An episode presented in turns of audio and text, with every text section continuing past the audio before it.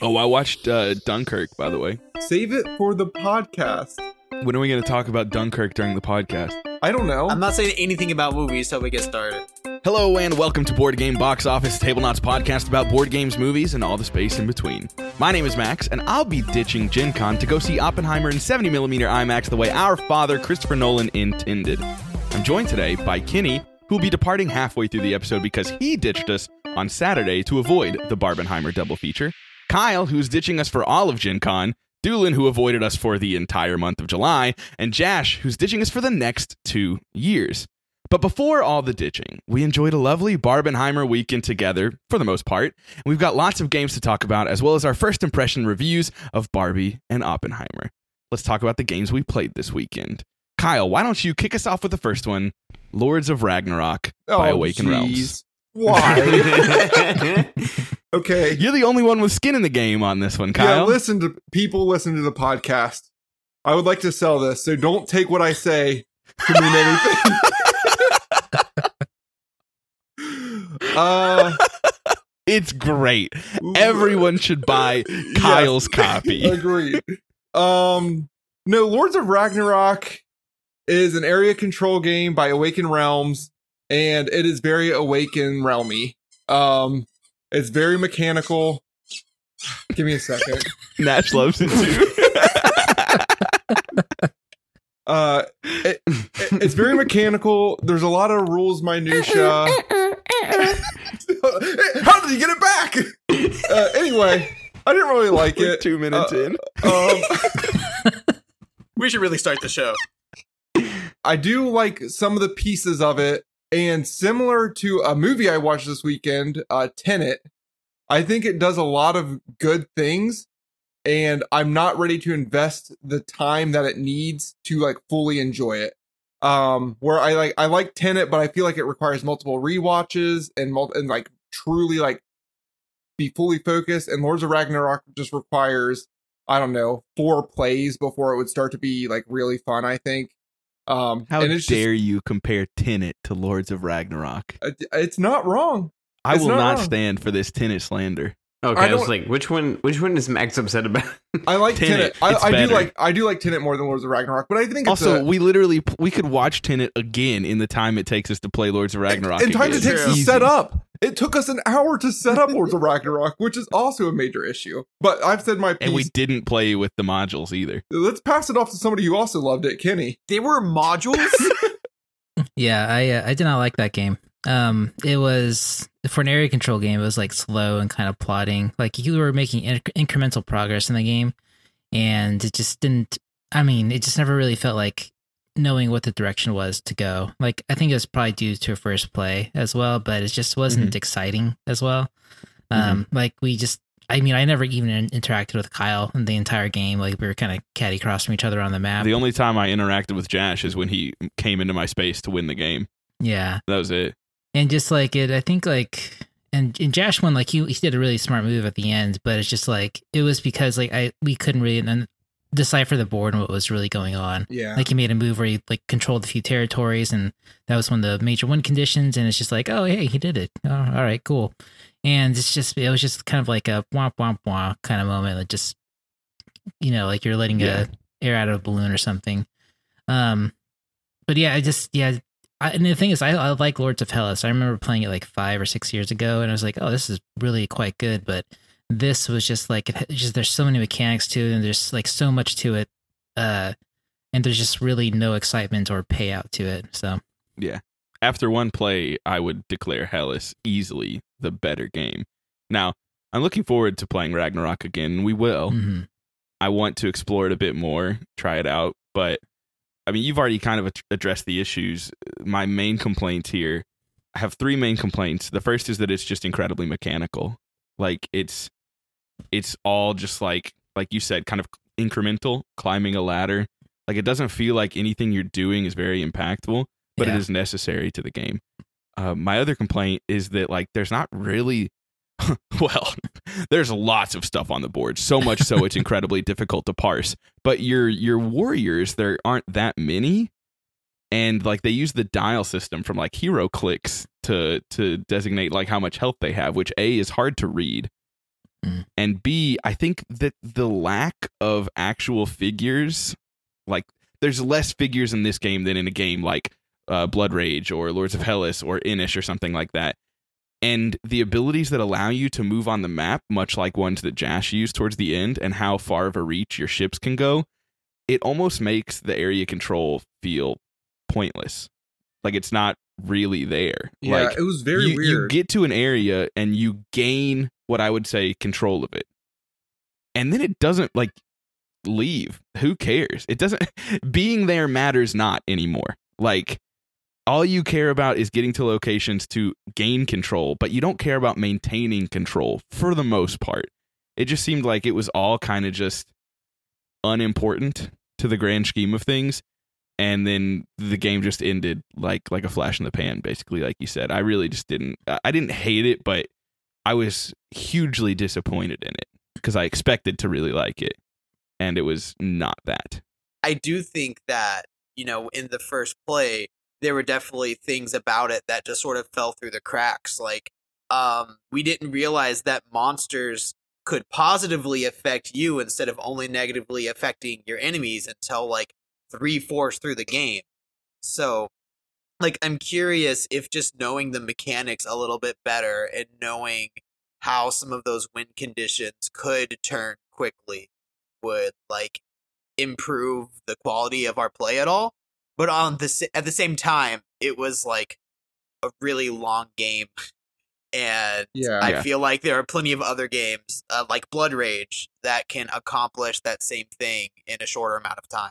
I'm sure it would improve the play and i'm willing to give it a couple of more but like there's it's a lot I know I I know I mentioned like it was like long and like I definitely don't mind trying it and like playing it again, but I am I'm really I don't know, I'm purposeful on people's time, right?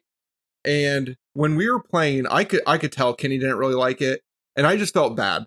I felt bad that we still had like two hours. I felt bad that Jash had to leave in like 45 minutes and we were like halfway through, and I was just like, we could be doing anything else. and we're doing and we're doing this.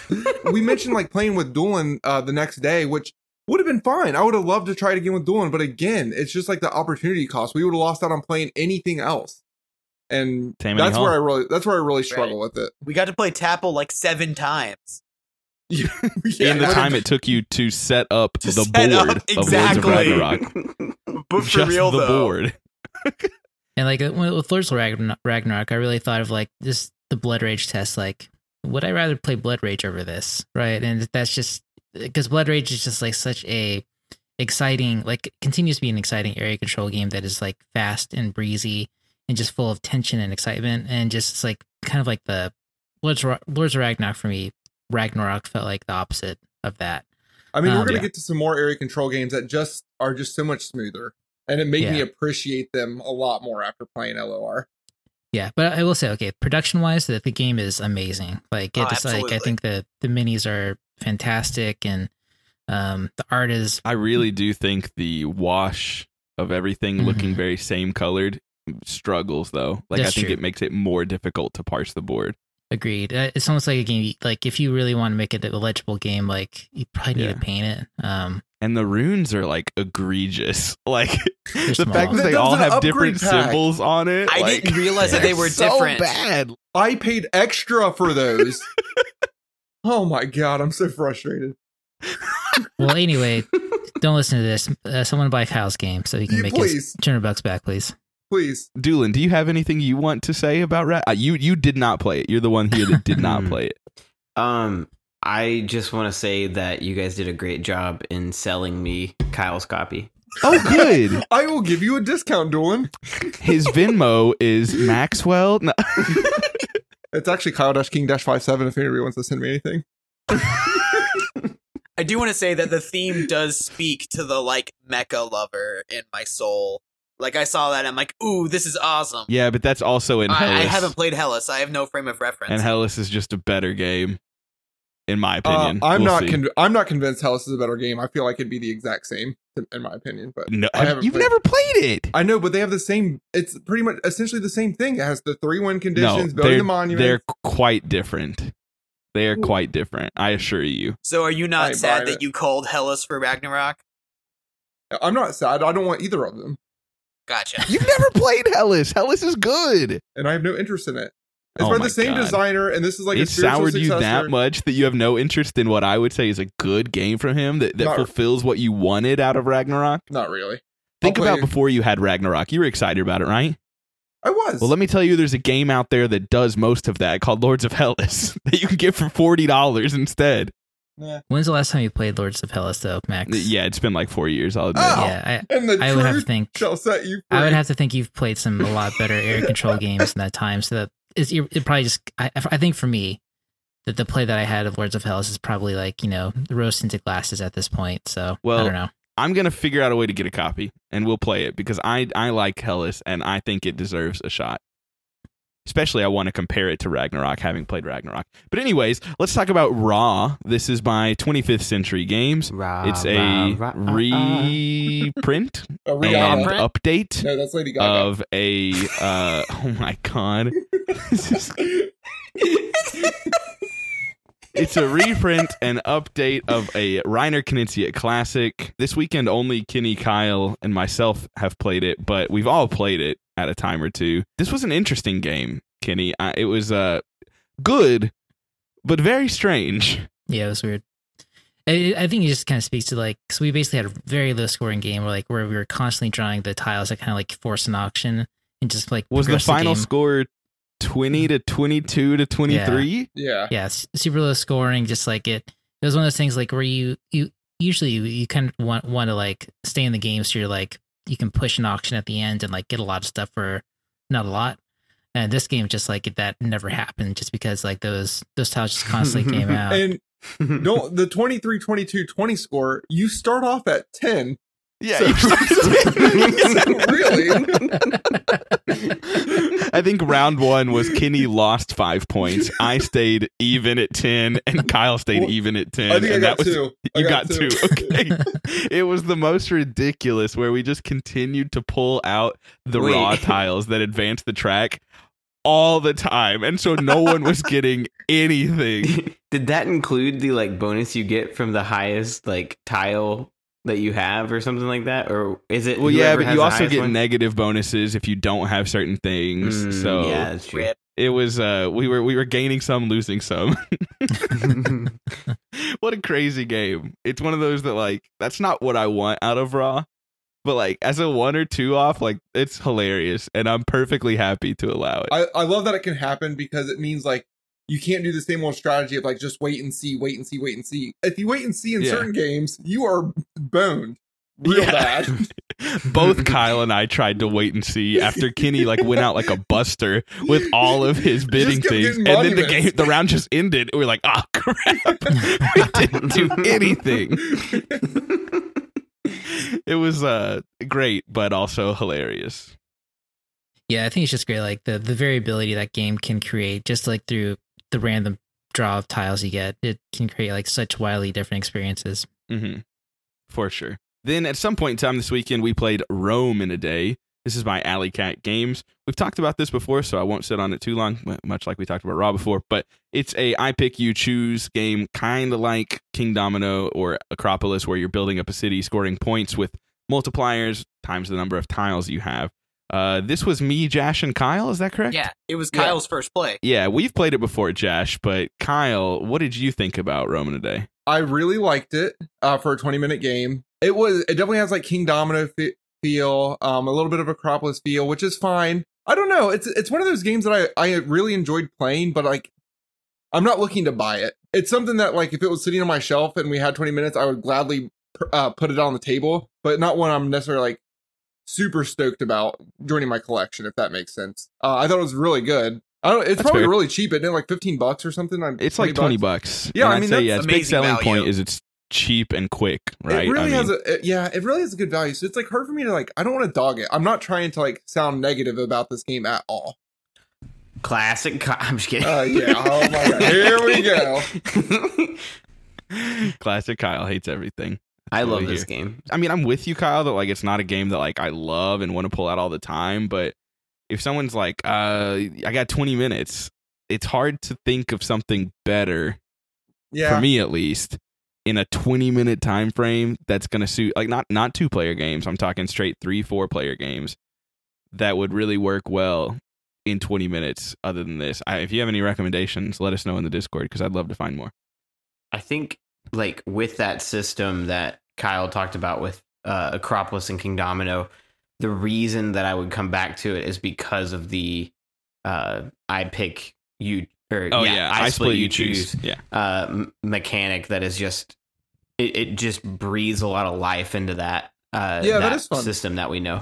Right. And Very we- I don't have a ton of I, I split you choose games either. Um, i don't have or any. any. any, yeah. I think the only other Yeah. one I've played is uh Castle of Mad King Ludwig, which I don't really like. Um, so yeah, this was like that is a fun me- mechanism that I you don't really see that often. that is Rome in a Day from Alley Cat games next on the list we played inish and this is by Matagot games kyle you're the biggest inish guy here you know the most about it can you tell us about inish Yeah, Inish is a good area control game that also has three win conditions, and they, they are very understandable, and you can read the board. Agreed uh, so yeah, there are three ways to win an Inish. You need to be in six areas, not control them. Just be in six areas. You need to be in areas with six sanctuaries, which are a type of building, or you need to be the chieftain, which is just control over six opposing armies. Are you mispronouncing it? Do you mean three ways to winish? I refuse. I refuse. That's really disappointing if you do one. I'm not I, even I got a Jash that. laugh, and that's all I needed. There's two things that I, I love about Inish. And oh my god, he finds more squeaky toys. I don't know how.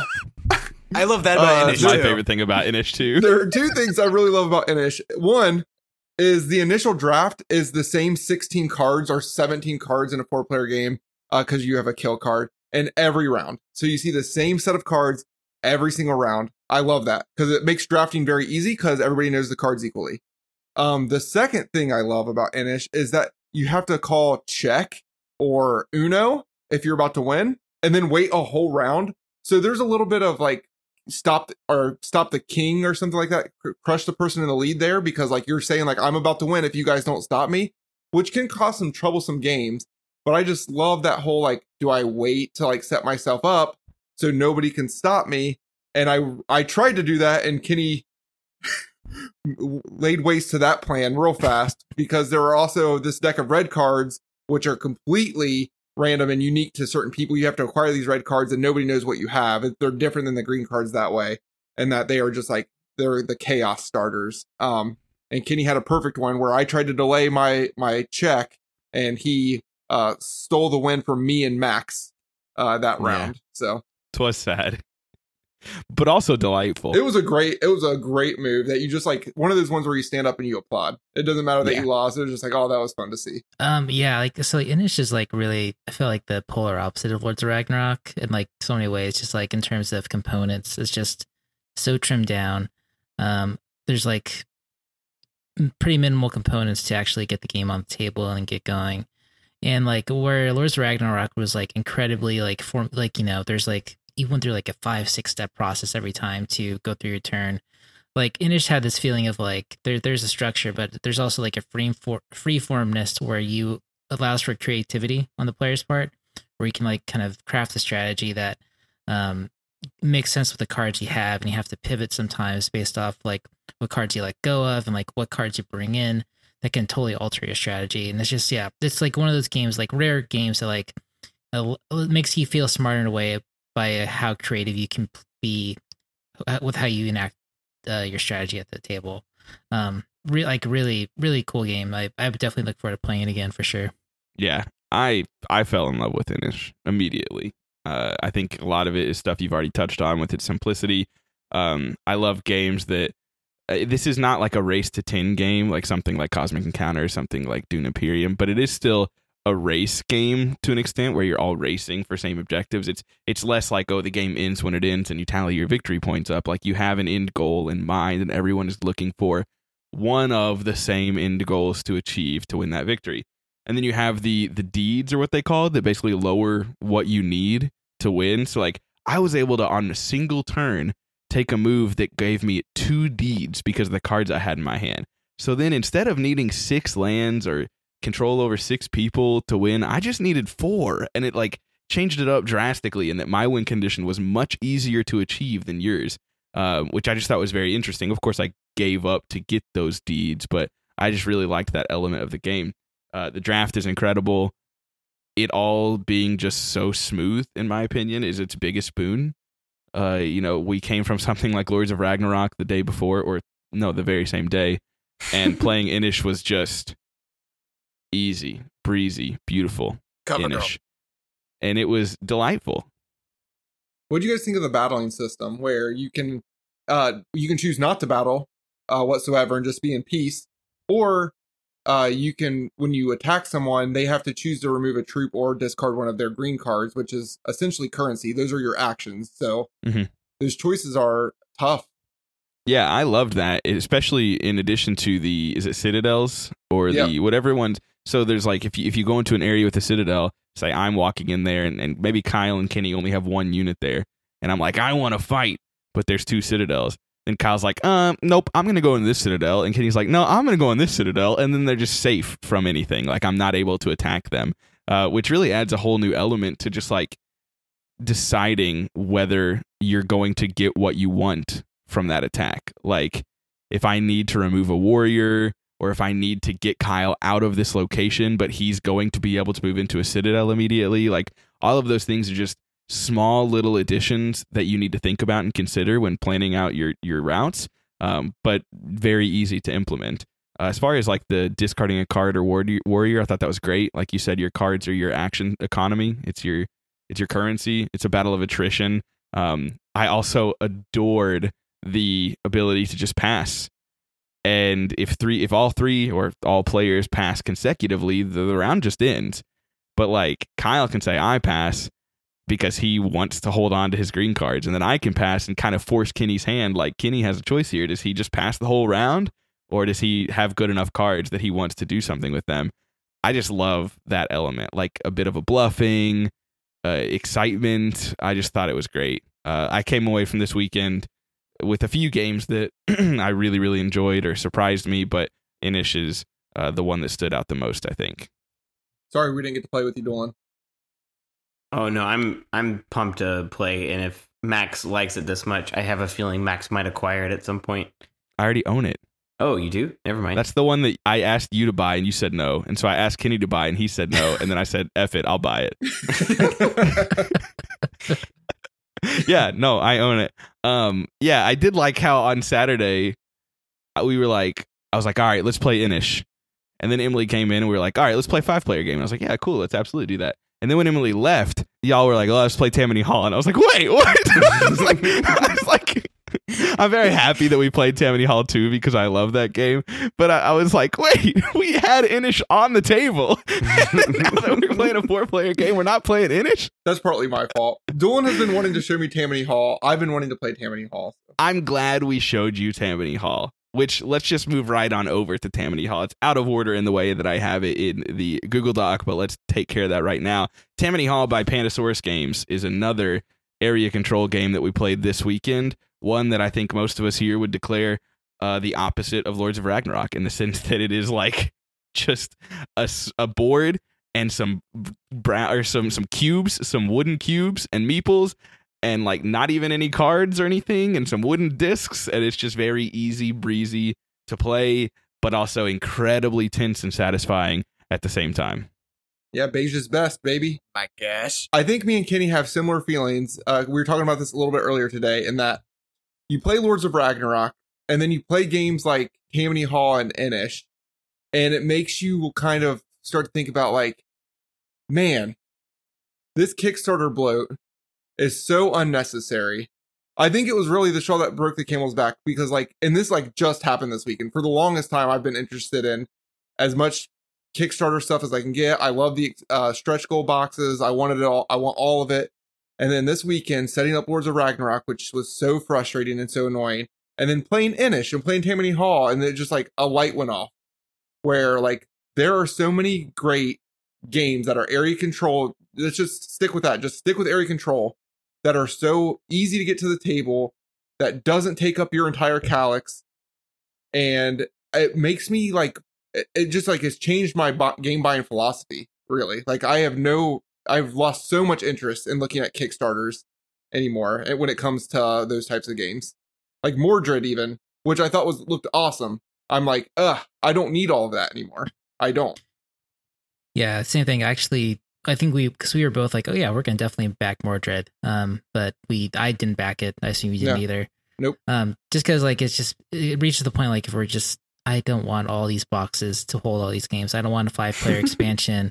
I don't want uh, a stretch goal box. I don't want like the premium component upgrade pack. You know, it's just too, it's just too much. Um, especially when you can go back to these games where it's just like contained and clean and just uh in one box. Like I think like I, I think we mentioned this. Like I love Blood Rage because you can get everything in one box and you can have like a complete experience in one box. And you still have like the the the nice minis, the premium components, and all that. It's just I don't I don't need all. I don't play these games enough to like warrant having like uh 15 different versions of it that can like add a very little bit of variability to it every time. So I just want like a good solid core experience that I can return to and have like a reliably uh, fun time whenever I revisit it. and Tammany Hall is like thirty dollars, which is like and Lords of Ragnarok Kickstarter. I probably spent two hundred on it, so it's just it's like the the value is insane. Because to get back to Tammany Hall, like I love that game. I did very Yeah. bad at it, but I still loved it. I loved everything Mhm. about it. I actually like the look. No jokes about that. I like the look. I like the components. I think there was something charming about just having wooden cubes out there and the, the cute little meeples out there. Um, and it was just like it was fun. There was so much interaction. There's so much BS. And my favorite part about Tammany Hall was that Max was crying the entire game, and we stopped early because he was crushing us so bad. That's true, but it was warranted. The crying wasn't. No, I'm doing Warren so- wasn't there. Oh my god, Doolin, you, Neither was you Ted. gotta stop hanging out with Jash. Jash, you gotta leave. Go back to. Ja- Can we expedite your your leaving to Japan? This is ridiculous. I the the complaints when we when I had playing Tammany Hall was not I'm doing bad. It was there have been five slander tokens used this entire game, one of which was by me, and the other four were on me. and we so had to. yeah, you still won despite that. So it's not like we were picking on I you. know. We were going know. Against the leader. I wasn't complaining that I was losing. I just I was complaining about the fact that I was getting beat up on. Not Not that you were kicking me while I was down, just that I was being your punching bag. I think this game is interesting because, you know, normally area control games, I feel like they're very strategic and fair the entire way through. But Tammany Hall has almost like a Mario uh like cart feel where you'll be in the lead and you get extra points for it, but you're actively handling blue shells to everyone at the table. to Worked just fine after for me. What'd you say, Max? I said it worked just fine for me. yeah, yeah. right, But that three I- points is pretty good still.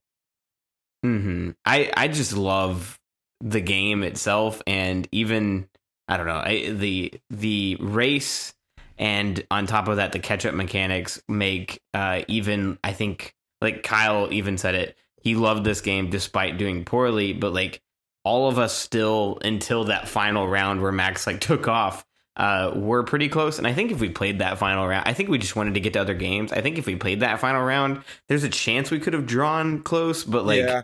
Nah. it- Max we would've just won, were like, but- let's let's let Max have it and uh, get to Tapple for seven rounds.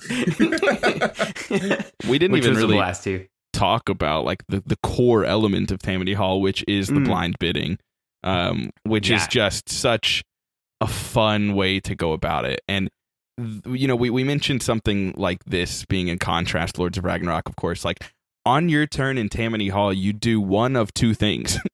you put out two super duper cute, according to Kyle, raid boss uh miniatures or or meeples They Or- are. you I, I you know i don't know but if i ever called my raid boss cute i might not live to see another day Kyle And pats him on the head and Yeah. slaps him on the butt. yeah. get out there raid boss Give me a little And smooch on the then, cheek. uh, the other action is you take one raid boss out and then you like entice an to immigrant where? to move to a certain location. Um, and it's just like that's it. Then you have bonus actions like slander or your abilities that the mayor gave you, but each turn is just incredibly simple as far as what you can do, but incredibly difficult difficult as far as what you should do. Um, and so I, it's that Reiner Knizia. It's not designed by him, but it's that it's that formula where it's just like super small, limited action selection, but you can do a lot of stuff with it. Um, and I, I adore Tammany Hall.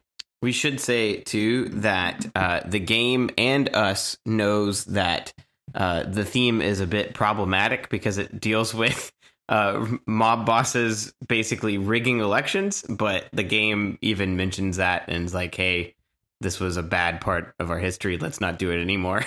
um, and then on top of that, I do want to bring up the fact that I think area control blind bidding. I compare this game a lot to. I know you guys have brought up Lords of Ragnarok, but I often compare this to Rising Sun I was just uh, thinking because that. a, because a lot of that game is area control mixed with uh, blind bidding for control of those areas based on your resources you've collected.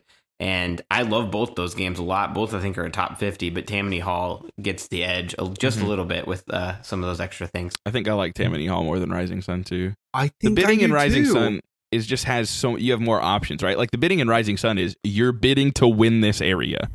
The I mean, I'm sorry. The bidding in Tammany nec- Hall is you're bidding to win this area. The bidding in Rising Sun is oh, you could be bidding on five different things that you may want to lose this area, you may want to win this area, you may Yeah. pull in someone else. It's just it's just there's more, which isn't necessarily bad, but Tammany Hall is just kind of it shines above it in my opinion just because of how streamlined it is, I think. Dang, I don't know which one I like more. That's saying a lot from coming from you, I think. Yeah, I yeah, think so too. I mean, Rising Sun is my least favorite of the trilogy. Um, anyway, I it's it's very close. It is very close. I'll need to play Tammany Hall a couple more times. I think. Next game we played was Mille Fiori by Schmidt Spiel. Uh, we've all played this game. I think in the course of the past week, Jash and I have played it at two player, and Kenny, myself, and Kyle have played it at three player. Uh, but Doolin's played it before too. Uh, we've talked about it before in the past, but I specifically want to know what you have to say about it, Kyle. It was good. Okay, I agree. Good game. Moving on. Kenny, Yeah, it's a good game. Would Jash. play again. Uh, this is the first time we played it too, and I was impressed Oh, by true. how fast it was. It was like a we thirty minute game or sped something through like that, that. game. Yeah, yeah. We we ran through a two player game. It was great. I love Faster that. than our Glenmore game that one time. Probably, but close. I've never been more shocked by a play of a game ever. Max was on turbo mode. He wanted to get out of Columbus so bad. He was like, "All right, let's play this real quick. I gotta go." That was a great game, though. I want to play it It again. It was. It was. But but I love Millie No. Fiore. It's one of my Yeah, favorite I ones really did this like- year. I liked Mille Fiori, but I don't know if I don't know. It was just a perfectly acceptable, fine game. Mm-hmm. No, I, I think it's a really, really, really solid mid to light, uh, like m- medium light game. Easy to teach other people how to play. I think not necessarily. I, I don't want to say it's like in the exact same category as Azul, nor is it an Azul killer. But like, I could see if you like Azul, this Yeah, also may be a good game. You're placing things next to each other, comboing off of each other. It's also a game that I would say is like roll and write in board game form, just Yeah. with combos and extra actions left and right. Like when I ended the game in our two player game with Jash, I ran out so of tiles, which is why the game ended. And Jash had like 10 tiles left. Like, because I was just Yeah. taking extra action upon extra action upon extra action. And I think I beat him by almost 100. I was It like was 204 ridiculous. Oh and he was like 107 or something Every like that. other time we've played this game, I've done pretty good, and he was like, Yeah. "This is the last round," and I was like, "What?" like, oh, yeah, that is the game, by the way. it's so Pretty many great, though. tiles left. Next, we played a real light game by Ravensburger, but one I love so much, and that is Strike. This was Kyle's first time playing Strike. We've all uh, we've all else played Strike before, but Kyle, what do you think about that? It was so stupid. but In a good way so or a bad way? but I loved every second of it. Yeah, yeah, Uh, yeah. There was, I mean, that had the most stand up moments of the weekend, right? Oh yeah. When anytime somebody rolled a double and they only had two dice left, or like hit a double and the two dice left, oh my god, all of us were out of our chair. It was Yeah. very, very fun. It is, it is ridiculous, I- but I think the moment of almost the entire weekend for games was you had one dice left and there was one dice in there. You rolled your one and got a double. Then that meant Max, who only had two dice left, rolled his dice. He got a double. And then I rolled six dice and got a full straight and was knocked out of the game. and it was delightful. that was so funny. I also Yeah. like anytime somebody threw out of the box because it's like so simple to just get it in the box. And like my, the first time I did it, I felt like such a moron. I'm like, the box is like big enough. You should get it in there every time. and it happened more than once. I don't want to live anymore. I don't Yeah, want to be around anymore. like when you're trying to like aim those dice, you're trying to like, I'm gonna get this perfectly right, and you just hit it out of the box. You're like, that was just such a waste. That was, Yeah. I, I, there's no skill that I was gonna add to and that. it's so to funny too because I do it every time. But like you said, Kenny, I'm gonna aim this dice just right. It's like you're still rolling a dice and hitting another dice. It's, it's like there's still so many elements of luck here. But I'm oh. totally with you. Like when I'm throwing that dice, I'm like, yes, if I hit it right here, I'll knock them all into each other. You're like, that, that dice is a three. I know I have to hit it if I want to match it. I know it can't be a three. so I better slam it. oh man, even just talking about Strike makes me so happy though. What a, like I agree with Kyle. What a dumb, silly game, but one I just absolutely adore every time. Everyone should own Strike. Yeah, 100% agreed. Next, we played Cosmic Encounter by Fantasy Flight Games. This, is was so a- stupid. oh yes, everybody joins my cult. yeah, this is a game where like it's almost a game where like the rules don't apply. Like there are rules to Cosmic Encounter, uh, but you could do anything you want that your alien allows you to do, and it's just sometimes it can be absolutely absurd. In the case of Jash in this play, it was just invite whoever you want to be your ally. You win together. Regardless of who gets to the win first. yeah, It does. The more we play, the more I realize this game feels like playing games as a kid on the playground where I'm like, I shoot you with a laser bolt. And you're like, I have a laser bolt shield around me. And Well, I reflect brought my bolt back dinosaur that eats force field dogs. it just makes no sense at all. And I still love it at times. Yeah, this was a weird play in the sense that, like, I mean, I enjoyed it, but I wasn't sure if Kyle was having fun while we were playing. Kyle had one turn, I think. yeah, I had one turn. Okay, let me level it because I think you guys thought I was like being a sourpuss, and maybe I was like on the surface, but like I did have fun. Uh, and I do like Cosmic Encounter generally, but the fact that I had one turn is like is insane. And also, I just couldn't get it through my head why you guys wanted to win together so bad when Doolin could have won by himself. it's like, why don't you win by yourself? And then you guys like, oh, well, that's three out of five of us win. No I. I like I like winning and I like cooperative wins. You didn't I- need those bozos. You could have won on your own. That's fair. I did have a times two and a times three I hand. do want to say I called out at the beginning of the game that everyone was allying way too much, and Kyle's like, "Oh, who cares?" And then it gets to the point where Kyle has one turn. He's like, "Why'd I only get one turn?" well, because you allied with everyone who got extra victory points. It had been a while since I played Cosmic. I treated it like a lot of other games where if somebody gets in the lead, we would just attack them. And instead, the people that got the lead were like, let's all just win together. Why don't you come with me? yeah, pretty hard to stop that. Especially because we were all next to each other in table order. Oh, my so it was like my so turn. I was like, yeah, I'll join you, Jash. And then on Jash's turn, he was like, Doolin, you want to join me? Doolin's Yeah, turn's so- like game over. So I was playing the the cultist, and my thing was literally just like I could invite anyone to join me, and whoever out of all of us wins wins. And Max was playing the dictator, so he chose who I encountered, and I was going to invite Yeah. whoever I encountered. So he basically chose who won with us. in It was end. me. I dictated. I tried to join Jash before anyone. It's I true. told you not to. And Max made him. He changed it to where he had to fight Kenny instead. oh man, what a stupid fun game. Next on the list, we played Heat Pedal to the Metal by Days of Wonder. This is one that Kyle brought down for us all to play. Did we we played this at five, right? All five yeah, of us? the whole crew. Mhm. yeah. Cool. Yeah, and this was our first time playing it, but Kyle has played it at least once, maybe twice. Um, but it's super hot game on the BGG hotness. It's hard to find. Everybody wants a copy, but how did we feel about it? Kenny, let's start with you. Um, so like going into it, like I've kind of resisted buying it for a long time because even though like the art is beautiful and all that, I I of like look at it as like I don't really need another racing game. You know, I have like I have Downforce, I have the Mario Kart pieces, I'm good. Um, but I was the the Mario Kart Monopoly pieces. It makes Downforce like ten times better. Yeah, they work in downforce. Oh, I thought you were just saying that you. I have Mario Kart Monopoly. Yeah. I'm fine. um, yeah, but I I was really taken back by how good Heat is. Um, it is like such a smart design. Um, because you know you you it's it's not like a deck builder, but just like a deck management game, like a card man hand management game where you're just trying to like maximize like your your speed around the course while trying to navigate these corners in a way that like will let you still kind of uh, get the the lead.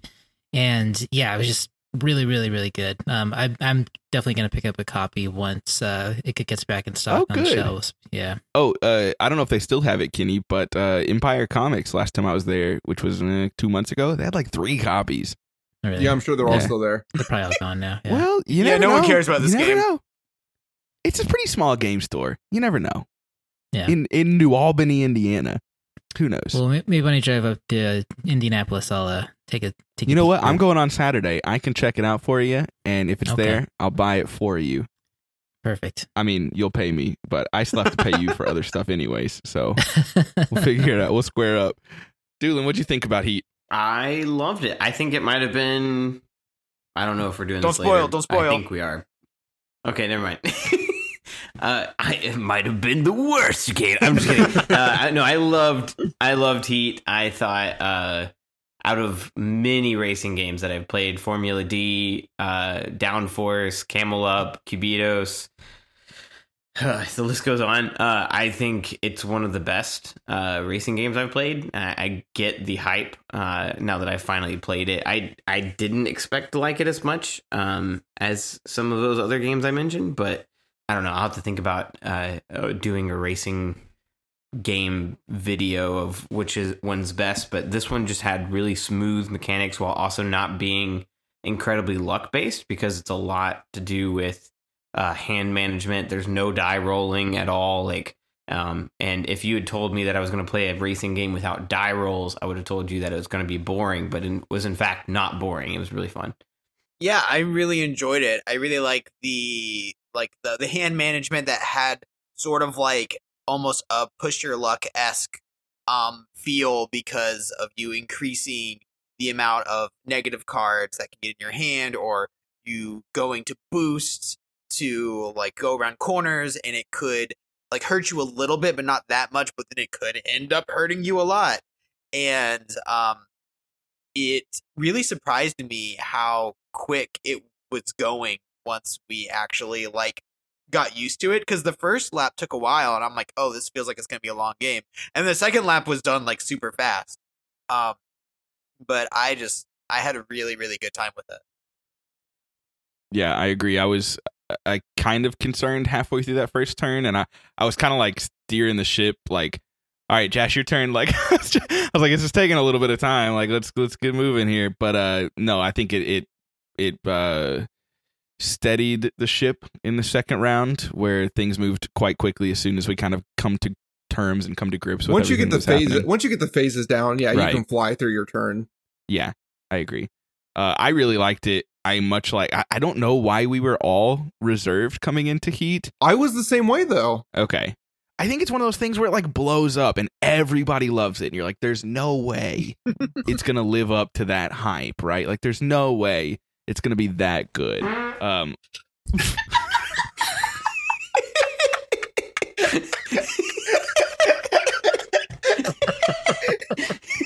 that was definitely audible.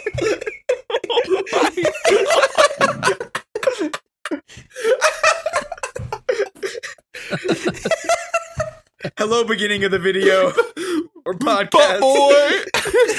oh my god! That's why you're butt boy, Doolin. oh my gosh. I can smell it from here. My Oh God. golly. Okay. Whew.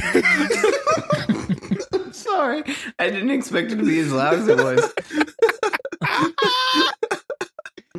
oh, okay.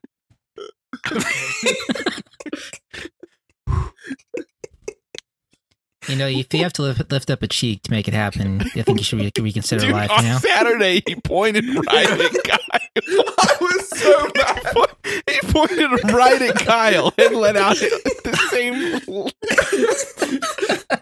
It, ma- it makes me think of Family Guy when he's like, "Oh, you're deaf? Could you tell I farted?"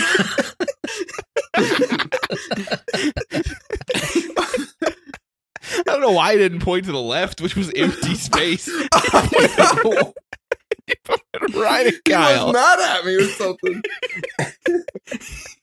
I think it's the same for me. He waited till I was talking. He was like, "All right, let her rip."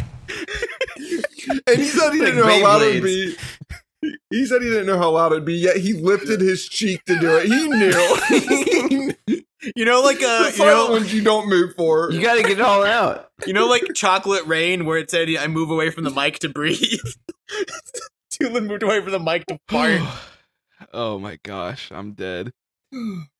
I think it's one of those games where it's just everybody loves it so much, and so you're pensive, thinking that you can't possibly enjoy it as much as they did. And I don't know that I love it as much as these people that are claiming it's like the best game of all time, but out of all the racing games I played, it is my preference. It is my favorite.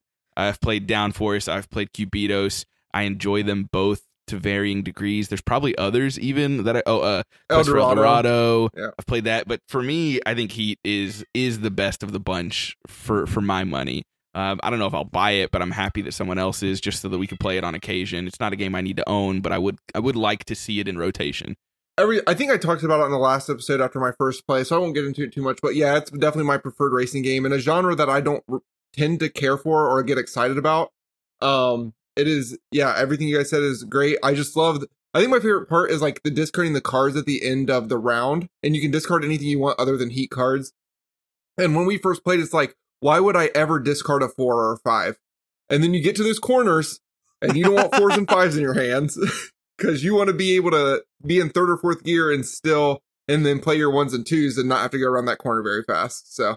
Uh, Yeah. It's just a really, really smart game. Cannot wait to play more. I hope, can't wait for the expansions because you know they're planning them. Totally agreed. Like the corners make that game. Like if there were no corners and it was just like ah, just play the game, get the Yeah. most fast cards you can. No, no shifting, no downshifting, upshifting, heat, whatever. Like then you'd be playing Downforce, and uh, Heat's a way better game than Downforce. Let's move on to Startups by Oink Games. This is a small box game. All most, at least most Oink games are. Um, it's a game where you are basically trying to get the most of a certain business or company, kind of like stocks. Um, real simple game. What'd y'all think about it? Not a lot, apparently. I thought Startups was pretty good. I don't love Startups. I think it's yeah, good. that's where I'm at. I think it's good. I just don't know when I'd pick to play it. Like, I think it was a fun time. I'm not opposed to playing it again. I won. It worked out well. But like it's a game that the decision space is not huge. It's very tight. Like you don't get a lot to do. You're like I pick up this card and I play a card or I pick up this card and I pay one and I play a card. Um, which is cool. I'm not opposed to that. Um, but it's just not a game that I I'm head over heels for. I think it's good. I just don't adore it. Yeah, it's just hard for me to think about playing like this over Scout, which I think I know they're both Oink games and they're they're not totally the same, obviously, but if you're in the same setting, it's going to take the same amount of time. I just think Scout's is the better game, and I didn't hate our play of startups, and I love the theme of it. but it just it, yeah, it didn't really excite me. Um, it was one it was a game that kind of like doing like this is a five player game, and I just like all right, let's play it. And it- to make a decision, I don't think anybody was really like itching to play. It was just like something I I just wanted us to be playing Yep. something. I am a big fan of hidden information games, and so like this scratches that itch a little bit. Um, but I will say, as a person who's introduced this game to quite a few different people, it does seem to be not like everyone's favorite, but at least a solid game that whether you're new to games or really into games, uh, you can at least get into to some degree. Um, so I think uh, I don't know when I think about startups, I think this is a great game to take um, to places with you because Oink games are just like naturally good with that, and it's it's it's got a little bit of meat, which I like, and then I also think it would be good for like conventions or something like that to like uh, play really really quickly. Um, but I, I I would agree. I don't think it's like anything to write home about, but I definitely think it's a game that I would say is in that good good to great. So like a seven out of ten maybe, uh, eight out of ten, like close to there. Like I, I like this a lot. The the couple times that I've played it, it hasn't necessarily hit for me, which makes me sad because I love Oink games and I don't ever want to say that I'm just met on any of them. But this one in particular just hasn't ever really like struck that good chord for me. All right. Next, we played So Clover by Repos Production. I don't think you were there for this either, Kenny, but have you played it before? I have, yeah. What do you think about So Clover? It's been so long. Uh, Oh, but okay. yeah, I don't know. It's it's fine. I, Yeah. it- it's Didn't like it come out games- last year? Well, I Mm, mean, I think it's a little How long could than it possibly have been? you know, I think it came out in 21, but still. that's that's long enough. Um, yeah, I don't know. It didn't really. This game, like, I, I don't feel compelled to bring it out. Um, just because it is a bit more thinky than what you're kind of looking for, like in a party style game. Like, I, I'd almost rather reach for code names, um, personally. But, um, it's also one I haven't played as much, so maybe Mhm. just the familiarity isn't there. Yeah, I believe Max has once called this the least fun party game. I did, and I retconned that statement though. But it's interesting. I keep flip flopping on So Clover, and not not like flip flopping from good to bad. I I definitely think it's a good game, but I still think like when we played it this Saturday, we were we were genuinely too good at our jobs. Yeah, I agree. and like it wasn't fun. I mean, it was it was somewhat fun, but we were far too good at giving our clues that the game was just like, oh, I that's obvious. It's this, it's this, it's this, it's this. Game over. And there was no tension, no excitement, no laughter, and it's just like, meh. there were times where it's like you would put out, and I would like me or Jash would get out like two cards on your thing before like Doolin and Emily even got to like look at the board. Mhm. we were just like, all right, it's this and this. And I, I still really enjoyed So Clover. I had a great time playing this weekend. It just wasn't as raucous as the time when uh the first time we played So Clover, like I fell in love with it. And this time was more of like, okay, I bet this is more of in line with what it is. And it I'm worried that it would get into the same uh field as like Just One, where I think Just One is way too easy of a game. Uh if you're playing with people that you know.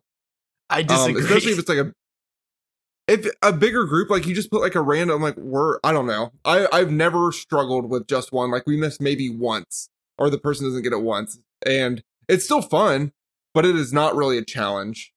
Whereas code names, like to Kenny's point, like code names is always a challenge. it's always a challenge because you're uh the board dictates how good you can actually be. I think that I have determined after this most recent play that I don't want to play it at anything more than four.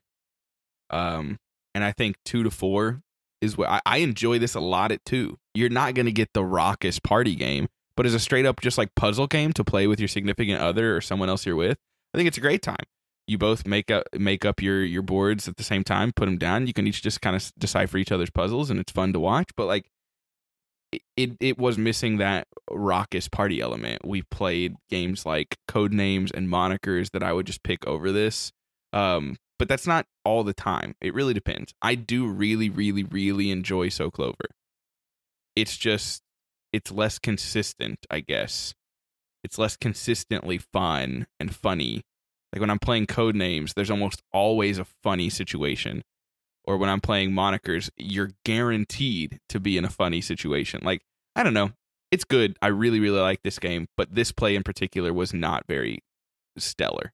I have a hard time picking between Just One and So Clover, but that is not to say anything bad about either because I love both. I think they both are incredibly good games for my family. Um, and I've also loved every time I've played with you guys too. It's just, um, I think Codenames is great when I want to compete, but when I just want to focus on laughs, like uh, So Clover and Just One kind of is a good way to end a night um, and to take like a load off, I guess, as you uh, kind of take off your your competing jackets and just enjoy each other's company. I, I, think both those games can do that for me, and I think really like they're they scratch similar issues. It just depends on player count uh, because So Clover I think is only what is it? It's three to six. So just one. If you have seven or eight, you're naturally going to pick that. I think I don't want to pick So Clover at six. Uh, I like it at four. And in the same vein, I don't like just one at less than four. So maybe that's just like the cutoff there. Yeah, I mean, I I enjoyed the play. I I enjoy that game a lot. I know it's not like the uh, it doesn't have the same energy as monikers, but I think it's almost like instead of the like humor being generated by the collaborative part, the humor is you flipping over your things and being like, "Oh gosh, how am I going to connect these?" Yesterday, I mm-hmm. played this game and I flipped over child and missile, and I was like, "Um, okay." War crime. I ended up going with Nerf. Baby boomer. Nerf. That's actually pretty yeah. good. Yeah, I like that. Good clue. But I, I, I definitely agree that at um, the lower player count is probably better because when you have like too many heads to collaborate, then you're going to figure out pretty easy because you have more people to be like, oh, this makes sense. Then we played Tapple, which is now this is a game. The Op games. This is like one of those games that like is not board gamery at all, right? Like it's really no, not. It's it's like the most it's like in the same level. Played. Right, easily the most casual thing we've played. Um, it's on the same level of like sorry or trouble or something like that. No, it's uh, not. I know, Get I know, but it is like it is a manufactured like game you find at Walmart, right? Like it, it's yeah. not it's not a it's not a hobby game, but it's genuinely really fun. Uh, it's a game where you've got like a, a bunch of letters around a circle, and basically you've got a category like songs, song names, song titles. And so, like, if someone presses uh, B and says "Bad to the Bone," which isn't even the name of the song, I don't think, Is and then they hit the thing in the middle. I don't know. And then the next person has to say one, and it's you get hung up on it. It reminds me a lot of Anomia, um, where you're like looking for matches and then you're yelling out what your pairs are because it keeps your brain trying to think of the next the next thing in line. Um, with this one, it's more fun because you you all know the same category, and so like you're like, okay, I've I've got taco for T, and I've got watermelon for W, and then Kyle goes and takes T, and Jash takes watermelon, and then you're like, ah! you just like freeze up. You're like, mm. everything I prepared for has been taken from me. it's just it is really a good time. Maybe the surprise of the weekend, as far as just like a stupid game that I did not expect the to be so sleeper hit. Yeah, we uh, got introduced to this by Jeff and Jamie, uh, and it was one of the very first things that Emily and I purchased before we went home. It, and like that is crazy because I think we played way too many games, but like uh, Tapple, Tapple was the one that we were like, we got to get this. And every single person I've introduced this to, it's been a hit, and uh, I love it. I, I think it's it's great. It's even like a really good piece um, where it's satisfying to hit the buttons and like all of that stuff, buttons. and so like it draws people to it. Um, and I, I don't know, I I think it's really like for I think 15 bucks like you can't get a better little quick party game to play with a group of people, regardless of party size. It's so strange how funny this game ended up being, honestly. Like, it's just naming categories. Like, I played this, I played this, a similar game uh, in the car with my girls. Like, I'd say a category like superheroes, and we just go back and forth naming superheroes. And so it's so similar to that, but this, it was just so funny. Every category was hilarious it was like a celebration whenever we hit every single letter and nobody lost. That was a good time as well. Um, yeah, I, I adored Tapple. I think one of my favorite things about this game is just also the like I don't know if culture is the right word, but like you guys like as a collective you sort of like decide how lenient you're going to be in some of the topics and like what you're going to accept as things. And then other times just people say the strangest things and you're like I mean I guess that counts, but where did that come from? I I still love that. Uh, like we laughed so hard at Jash saying in a country accent, "My Ford F one My Ford F-150. for for for types of cars," and then like the next category over was things with wheels, and Jash began, and he was like, "Hmm, hmm, hmm," and I was like, "How do you? How do you Me not and Doolin just almost had an it aneurysm. We were like, "What are you doing?" Say But what about your F-150. Ford F one fifty? and then we just kept using it like things that get cold. My Ford F-150. what a stupid, stupid game, but a very fun one for sure. And the last game we played this weekend was Monikers, published by CMYK. Two thirds of a this play. one plenty of times. Two thirds of a play. True. We were not able to play the charades round because Jash had to leave us, much like he will for Japan shortly. And uh, we've all played this before. I did find it fun. Kyle hasn't played this before until until this weekend, but after two rounds, Kyle was like, "Would Danielle just want to jump in?" And I was like, "Well, maybe, but she has no past experience of the first two rounds. We would be doing charades to her, and she wouldn't have the faintest idea what the cards were." I, I think there's a video idea there where we play monikers backwards on purpose. It's a good idea. You just play charades. Max would be like throwing a football, and she'd be like, "How is that a Catholic priest? I don't get it." oh man, fun plays though. You know how I feel about monikers. I don't need to spend too much time talking about it. I love it. It's my favorite party game of all time. But Kyle, you've never played it. What did you think about monikers? Oh man, I had a blast, and it sucks that I had a blast because now I can't dog you guys for liking it so much. um, I am upset I didn't get to play the charades uh, uh section, but that's all right because I'm I'm gonna definitely get it. I think and play again. And when I come down next, when you guys come up, we'll have to play monikers. It needs to be like a staple every time we see oh, each other. for sure. Um, but it was so it was so much fun.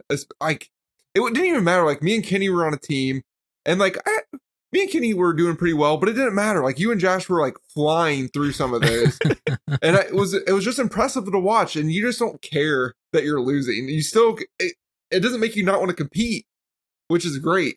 You can still like have a great time with it, which is like all party games, right? You usually don't care too much about who's winning or losing. But if you really want to care about losing in monikers, just play with Yeah. Doolin when he spends an entire minute of the charades round doing nothing. He's just like ah, for a whole minute. and then follow that up with Jash getting like 40 points in a single round. It was the most crushing defeat I've ever had in this game. But everybody who's listening should go watch our video of us playing this game because that true. was a good round. It was that a was good time. round. the Paula Deen clue. Oh my god! in my mind. That was oh my what did someone say? We had already known Paula Deen, and someone said butter, and Josh was like, uh, margarine. I was like, no, it's not a clue. I got it afterwards. I'm pretty sure. You're like, oh yeah, Paula Deen. but yeah, the little, the little inside jokes in this game just kill me. Like, it is the most fun, in my opinion. I just adore it. Now, before we get into the movies, we're going to give everyone a chance to just run through and rank all the games that they've played this weekend. We're not going to talk about them. We just want to hear what people felt about them. Um, of course, if there aren't games on one person's list, it's because they didn't play them. So, Doolin, run us through your ranking from bottom to top, if you will. Okay, so I would say It's charades That all over again. My least favorite, I think, is going to shock people, but I think my least favorite was Cosmic Encounter. Um, even though it was funny, uh, I don't think it was necessarily a fun play. Uh, then next up was startups. Then uh, I would say so Clover. Then Tapple. Then Strike because I loved our Strike play. and then uh, my last two would be Tammany Hall. Then Heat. Heat. Tammany Hall one. above or below Heat. I I just really liked that play of Heat. That was really good. Interesting. All right. Jash. All right. Well, I'll start up with startups, and Nice. then Good one. Good one there. thanks, thanks, thanks, thanks. Um, and then uh, Lords of Ragnarok, then Tammany Hall, then Cosmic Encounter, then Monikers, So Clover, Rome in a Day, uh, Tapple at number two, sleeper hit right there, yeah. and then number one, Heat, pedal to the metal. Loved it. Great play. I'd love to hear it. All right, Kenny, what you think?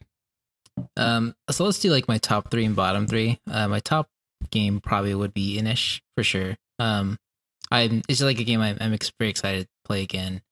Um, and just I was just really taken by the creativity in it. Uh, next to be Heat, I just think it's such a clean, clean design and just really well done. And then I think probably like honestly, my third favorite was probably Strike. I think just it was just like super memorable, fun Mhm. games. Um, bottom would probably be Lords of Ragnarok for sure. Sorry, Kyle. It's a great game. Someone buy it off him. Um, Yeah, that's uh, Kyle Dash King Dash five seven. yeah, you can find him on the Discord. Um, I would I would actually agree, doing like I think Cosmic Counter is probably like I love Cosmic. It's in my top ten. I still but just that game, just the, that combination of powers or just the way we played the game wasn't as uh as memorable or fun. And probably I don't know if my last one. I I mean we played some really good games. Like I, I hesitant to put Mille Fiori there because I I really enjoyed it. Um, but probably maybe that would be the other bottom three. All right, I would go uh, from bottom to top: Lords of Ragnarok, Startups, Cosmic Encounter, uh, Paint the Roses. Doolin, you forgot about Paint the Roses, uh, which I did. I I enjoyed it enough. Um, then I would go So Clover, then Mille Fiori, then Rome in a Day, then Strike, then Ra, then Tapple, and then my final four is going to be Heat Pedal to the Metal, Monikers, Tammany Hall, then Inish. I got so excited to hear you say monikers. You love to three. see it. I love to see it. You love to see it. I have startups at number 13, followed uh, closely by Lords of Ragnarok at number 12. Um, I had Lords of Ragnarok at number 13, but it was really mostly off of expectations. Like, I did enjoy my play of Ragnarok more than my play of startups. I'm just very sad that I didn't enjoy it as much as I wanted to. Like, I expected so much more, so it fell so far down. Uh, then So Clover, excellent game, just not a particularly amazing play. Mille Fiori, uh, basically the same. Excellent game. Good play. Uh, actually, this would be higher if I was considering Jash's play. Um, so Mille Fiori should be bumped up if I'm considering my two player game. I was really only at the time considering my three player play of Mille Fiori. Uh, Cosmic Encounter, number nine. Excellent game. Not a particularly great play. Rome in a Day, Ra, Strike at number six. Monikers at number five, which is still better than number four, which is Tapple, but Tapple's play was just a surprise hit for me followed by Heat at number three, Tammany Hall at number two, and Inish is number one, uh, far and away. I mean, Tammany Hall and Heat are great, but like Inish was just the golden child of the weekend for me, and I cannot wait to play it again. All righty. Kenny, do you want to stick around for the Barbenheimer event discussion, or are you out for the time being? Uh, I'll leave you guys to it. Okay. Everybody say bye to Kenny. All right, Kenny, get out of here. Bye, Bye, Kenny. Kenny. Uh, have fun talking about your five hour uh, movie experience. Thanks, man. You're we kin enough. You're kin enough.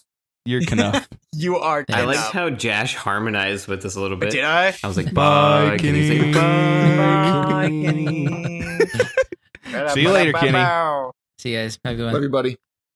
All right, now we're moving on to our feature All right, topic. let's talk crap about Let's talk about he. Wow, he is so quiet. No, just- Oh my goodness. I didn't hear him at all at the movies. Somebody, That makes sense. somebody donate some money in uh, Patreon so we can buy him three mics. Oh, yeah. oh man. Okay. So, before we get into talking about our reviews of Oppenheimer and Barbie, I do want to bring in the discussion to the Barbenheimer event, meme, whatever you want to call it. Um, this is a event for the ages at the box office. I think it really amped up everything about this weekend and made it something that us, as well as moviegoers, as well as people that aren't typically served by the movie community um, or film community, were going to this event. And I think it's great. I think it's amazing. Uh, I have some notes here written down. Of course, feel free to jump in at any point in time, but it obviously shattered predictions like big time. Barbie made double what it was eh, predicted to make, or, or I'm talking first weekend, initial weekend, initial day.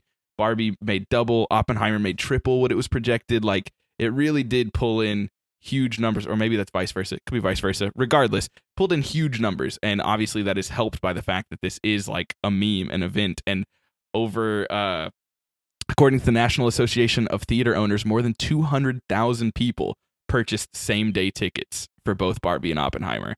So this was obviously not like these movies just blowing everything out of the water. There was a, a synergy there that you don't typically get on uh, on movie going events. But That number seems lower than I thought it would have been. well, that is just according to one source, and that might same day. I don't know. Uh, yeah, that's just same day, not same weekend, not same anything like that. Strictly same day tickets. Um, but yeah, crazy numbers in my opinion. I, I would be very curious to know what the next highest is because I can't imagine it's even anywhere close to that personally. Um, Barbie has at the time of recording, which is Thursday night, crossed over 500 million worldwide at this point in time, which Oh, is wow. huge. Oppenheimer is over 100 million just domestically, which again is still much better than it, it that it anticipated on doing. Um, Barbie is the best domestic opening day in all of 2023, beating out Super Mario Brothers. It's the biggest North American opening for a movie directed by a woman, of course, Greta Gerwig. And it's the biggest debut also for a comedic film.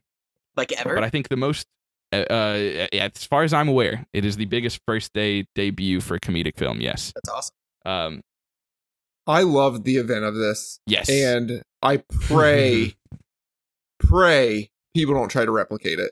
It's Oh, too they It's will. late. unreplicatable.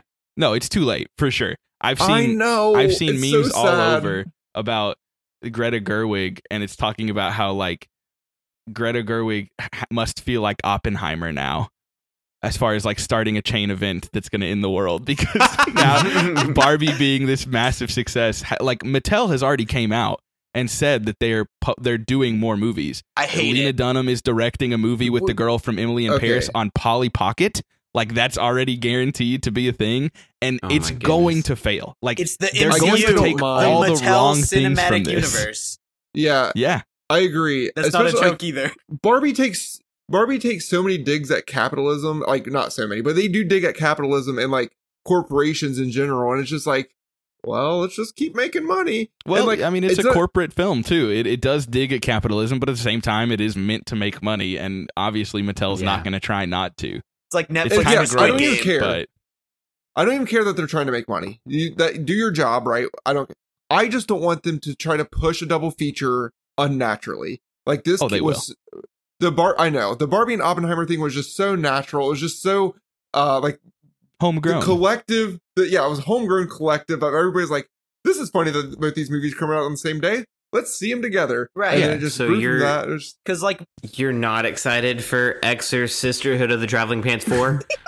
hey, that You one know, Doolin, maybe might has some legs to it. it. uh, that, they got That the wear pants for those legs too. Yeah. Yeah, it obviously has helped because the movies are so polar polarizing. They're so different, right? You've got Barbie and then you've got Oppenheimer, and it's just like it wouldn't have worked nearly as well if the movies weren't in such contrast to one another.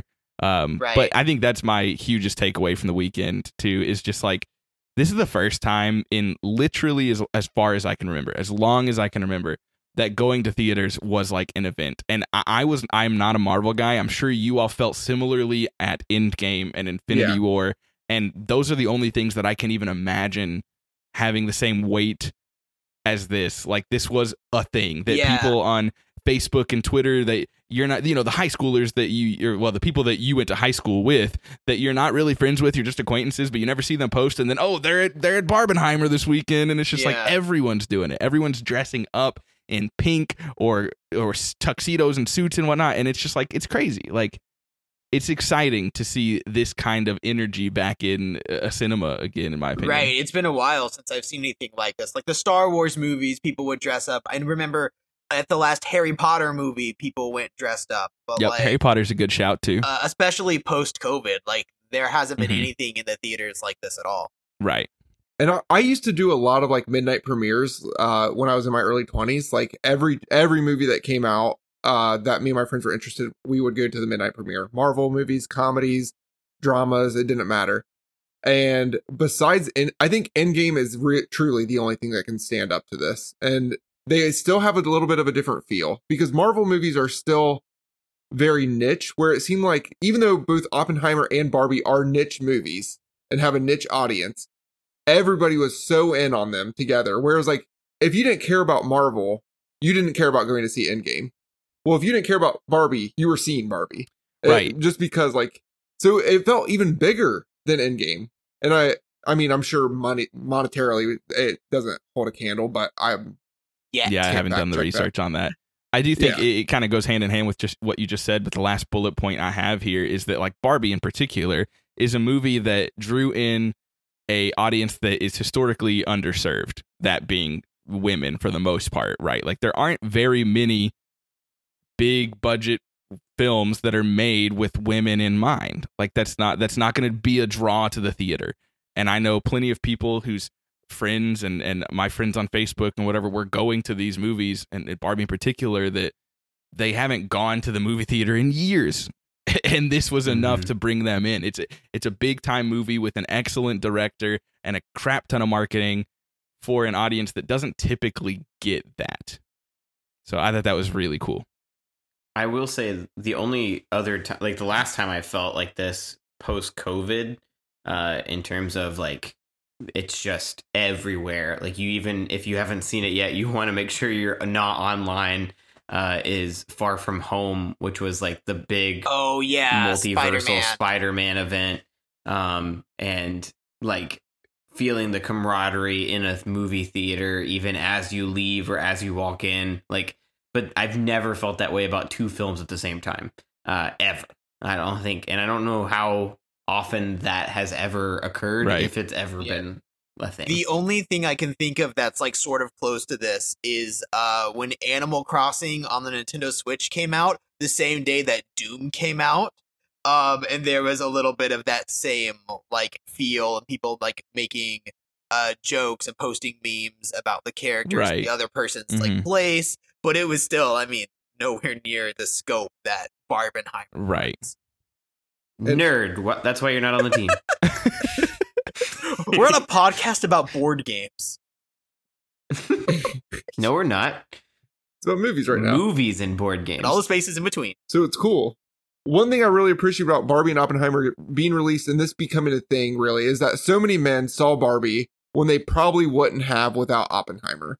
Um, and I think I think it's a movie that was like I don't even think it was like just marketed towards women. It was just marketed as a fun film, and I think women would have gone and seen it and they would have loved it. And the message really should be told to men. And we're gonna get into more of what the movie does, but like I think men need to see this. I think the world would be a better place if more men saw it and understood and tried to empathize with what uh, is going on in America and across the world. And so especially with poor Ken. I, yeah, yeah, that's exactly that's exactly the point. Poor You kids. know, Takeaway. the, the men are treated so poorly in Barbie Land. I just can't stand it. uh, so I and I we mentioned this a little bit, but like together they just exploded themselves. Like Barbie would have Mm. been as good, but it would have been slower. Oppenheimer would have been as good, but it would have been slower. But together they fed off each other and they just created something Mm. so special. Um, like atoms reacting with other atoms. oh, it, that forms like a bomb. Yeah. Um, A box office yeah, bomb. I just I Oh wait, no, this wasn't I- a bomb. It exceeded my bomb. expectations. Yeah, a couple more statistics that I just found Uh, uh, who knows how credible the direct.com is, but 65% of Barbie's audience was female and 81% were younger than 35. Um, it's also the biggest opening for a movie without IMAX, which beat Twilight Saga New Moon. The Ah, biggest finally. opening for a toy based film. that. the highest opening for a non sequel. It's the highest opening weekend for a non sequel remake or superhero movie ever. Yeah, just some crazy stats that it's broken, and I think it definitely deserves it. We'll get into more about the movie later, but I think uh, this weekend was cool, and I think it is is an awesome thing that this happened. Much like Kyle said, they're going to try and replicate it, and they are going to fail. They're going to take away everything except for the one thing that they need to take away, which is just make good movies uh, Right. and let things happen organically. Yeah. because, they didn't. not going to be organic and it's going to suck. yeah, they didn't do Barbenheimer. Like we Correct. did. The internet did. We took this thing and we're like, hey, we're going to make this a thing. And it was just like a Mm-hmm. happy accident that they like profited from. But if they try Yep. to do it, it's gonna be cringy and everyone's gonna hate it. Totally agreed. All right, are we ready to talk Oppenheimer? We're going to talk it the order that we saw it. So we're going to do Oppenheimer first and then Barbie second. We will have spoiler free thoughts and I will put uh, timestamps in the show notes. So if you only want to hear the spoiler free stuff, you can see when to skip ahead and get the Barbie spoiler free stuff as well. But make sure you are aware of that. We will say when we get into spoilers. So we'll keep it spoiler free until then. First and foremost, what is Oppenheimer? If you aren't aware, it's a biographical thriller diving into the life and mind of Robert Oppenheimer, who was pivotal in the creation of the atomic bomb.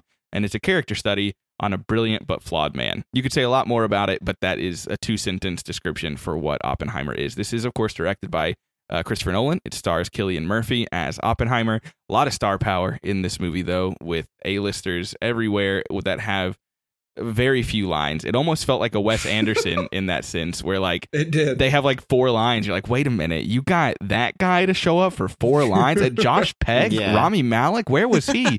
so many things. We'll, we'll talk more about it later. But let's get into spoiler free thoughts. Doolin, what do you have to say about Oh, no. Oppenheimer? You do you not want to start?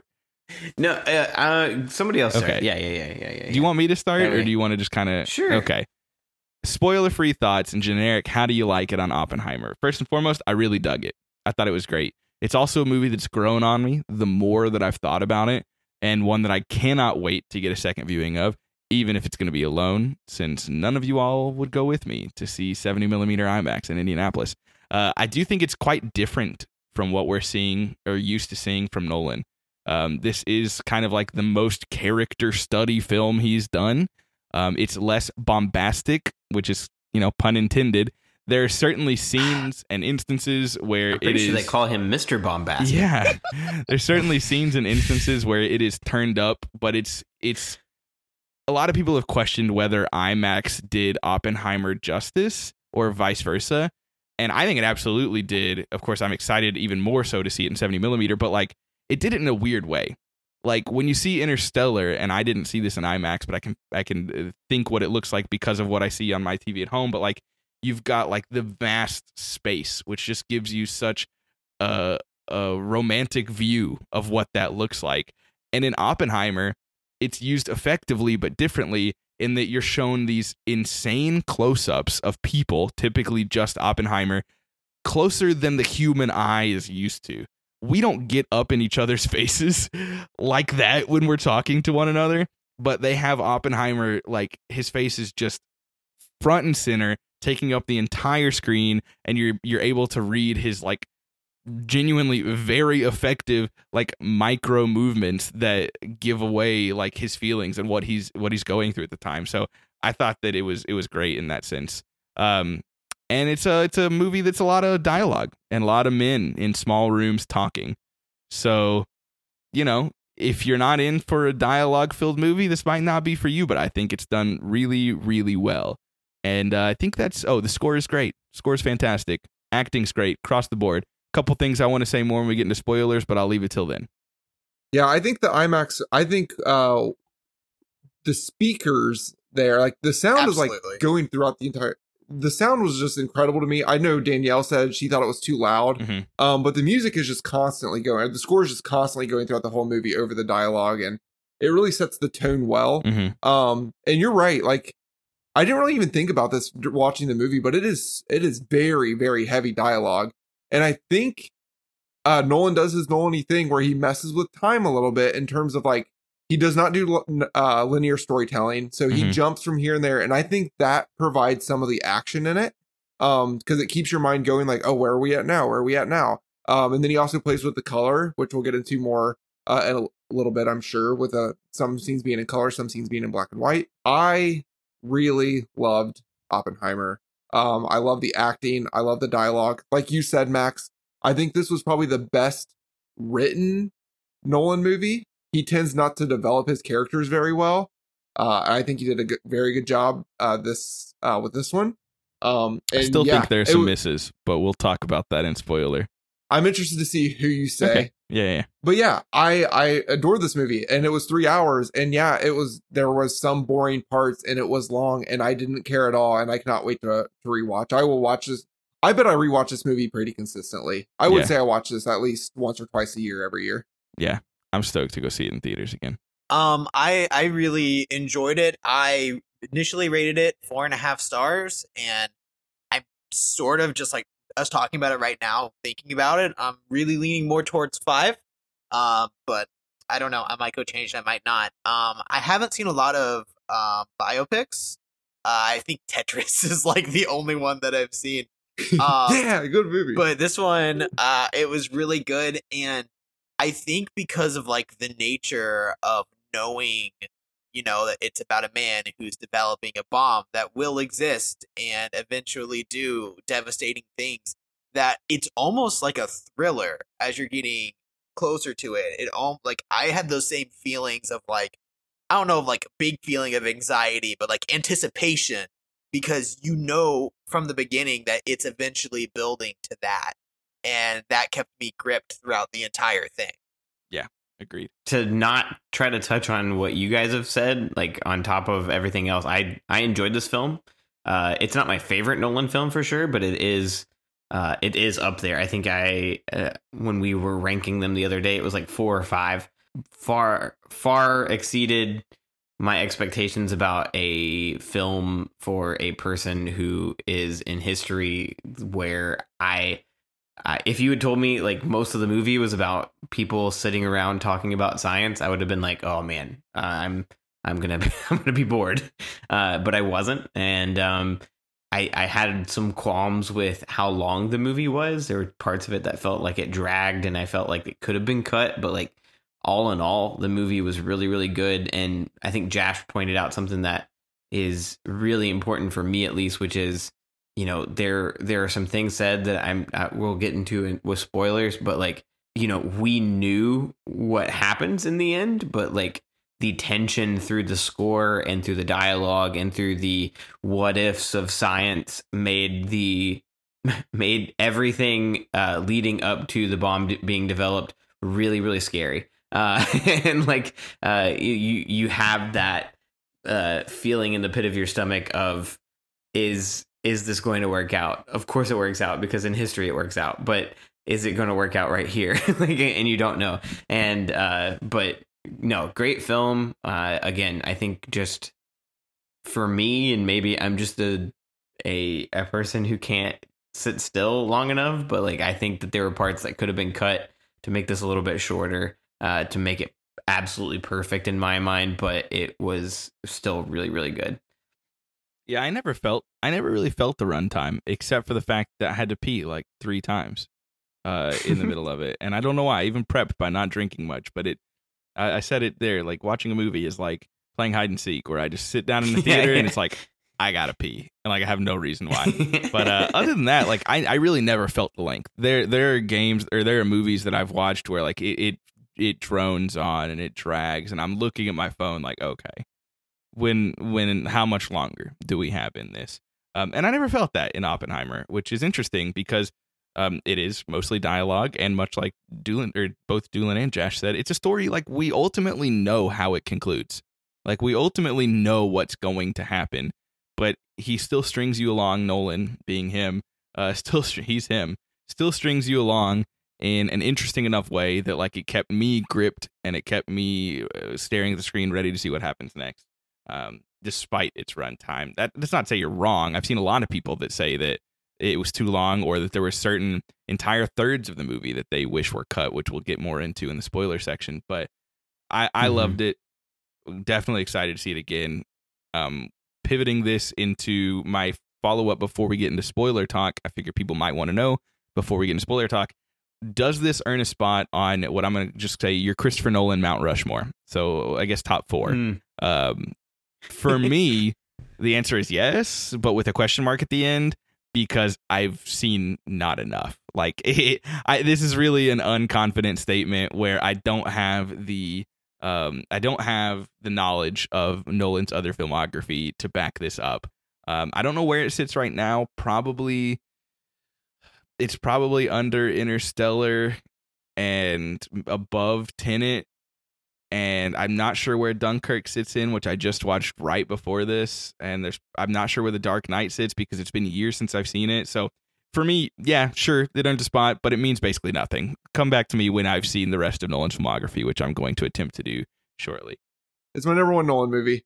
I think it's the tightest written. I think it has the least amount of flaws. Um, I saw Interstellar uh, just last month, and that was my number one previously. Um, so it had a short-lived throne. there are just more nitpicks for Interstellar, which I I don't have very many, but people can nitpick, and I'm like, oh yeah, that's fair. I don't see it with Oppenheimer really. I think it's a perfect movie. Um, it's my number one. So yeah, it, it makes the Mount Rushmore just barely. Just barely. Doolin. Um. Okay, I'm gonna fill it out, and I'm gonna do it differently than than you said, uh, where it's just top four because it is it's number four for me. Well, we are Um, going to but do if a I'm full filling out- Nolan ranking episode here in the coming months. So I gotta We watch don't need more to spoil Nolan. I'm that. thinking. I'm thinking. I'm thinking Rushmore though. Sure. If I'm I'm I'm being awful and stealing Native American land Oh my and carving into mountains. Speaking of a Oppenheimer. picture. yeah, yeah. I mean, Los Alamos Um, was off stolen Native American land. Yeah, so, so He tried to get it maybe back. should naturally be. And no, uh, I would say number one, founding father has to be Memento, just because like that's his like one of his first like really big ones and his timey wimey introduction. Two, uh, Dark Knight because it's his. Uh, he like founded the. I'm I'm gonna say uh, I know this is sub- subjective. Uh, he founded the like uh modern uh superhero movie like like with that like getting people excited about him um and then i kind of want to put it here because it's like he did a serious historical film. And so like i think if you're actually looking at like what are his most important films it might naturally come up.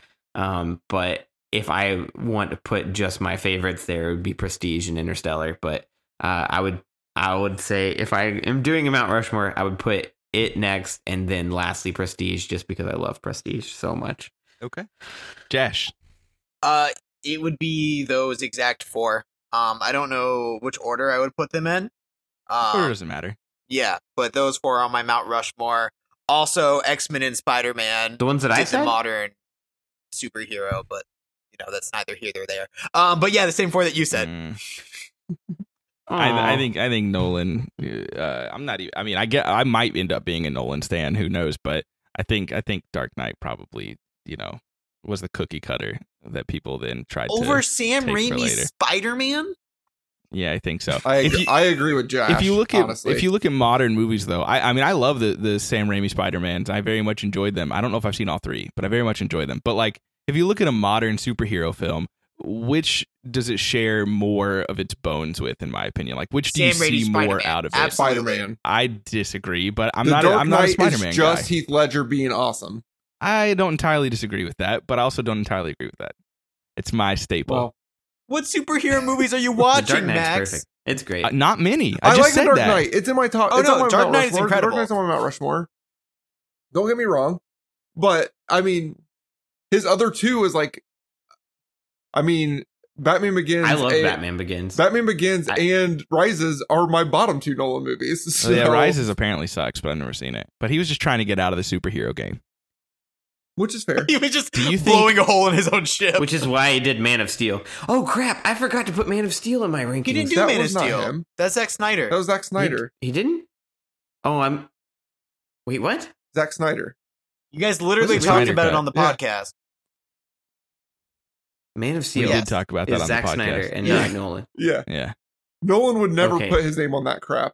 Anyways, do you think Greta Gerwig is pulling a Christopher Nolan with the sense that like she made two of like her own movies that she wanted to make and then found an IP to kind of rocket her into the stratosphere of like a top director, much like he did with The Dark Knight, and then will regret it and try and get out of it after the Narnia films, much like he did with Batman Begins and uh, The Dark Knight Rises, and then go on to a successful career? Uh, I mean, I think she's going to be a very successful director. Well, she's so- already, yeah. I mean, that's yeah, that's true. that's I think she will continue to be. I will. She will continue to be a very. I'm not a big successful Narnia guy, but I am curious to see what she does with it because Greta Gerwig is like every film I've seen from her is four and a half or greater, which is spoilers to my thoughts on Barbie. But uh, moving on to our spoiler talk of Oppenheimer. So if you don't want to know any spoilers, please look in the show notes. I will put the timestamp that you can skip ahead to. I'm repeating it again in case you are driving and not paying enough attention. This is a spoiler section. We are about to start talking Oppenheimer spoilers. Pause it, find the next show notes where you can move We're along and spoil skip this. history. We're gonna spoil history. it's in a book, American Prometheus. You can read it. All right, Spoiler. it's time for the spoiler talk. I don't know how we want to do this necessarily. I have no idea. I know it's a three-hour film. I, I can't know. believe he built the bomb. I can't believe it can't worked. believe the bomb blew up with an hour left. oh, that I- that's something we have to talk about. Well, is the okay, fact let's- it, let's not Let's jump into no. Let's not jump into Let's- that. That's the the last of the part of the movie. Why you want to start at the end? That's the most spoiler part of the movie. It's all spoilers. We're gonna spoil the whole thing. I mean, not really, but I mean, if that's where you think is the best spot to Intro. start, that's where you see we can Cillian start. Murphy. Intro. You see, Intro. you see puddles and rain falling. We're just gonna like odd, like subtitle it for for the hard of hearing the entire time. I couldn't believe it's not that not the bomb went off, and there was still an hour left in the movie. Mhm, And I really liked that choice. mhm. Um, and I think I'm going to be interested what Doolin says the most about that choice because I think he was the lowest on us. Uh, he still liked it. I know he was the lowest. Um, I think a lot of people had a problem with that choice because they thought the last. four out of five. Yeah, He hates yeah, right. this movie. but it's so funny how like everybody knew what happened with the bomb. They knew it was a success. So you can't make that the climax.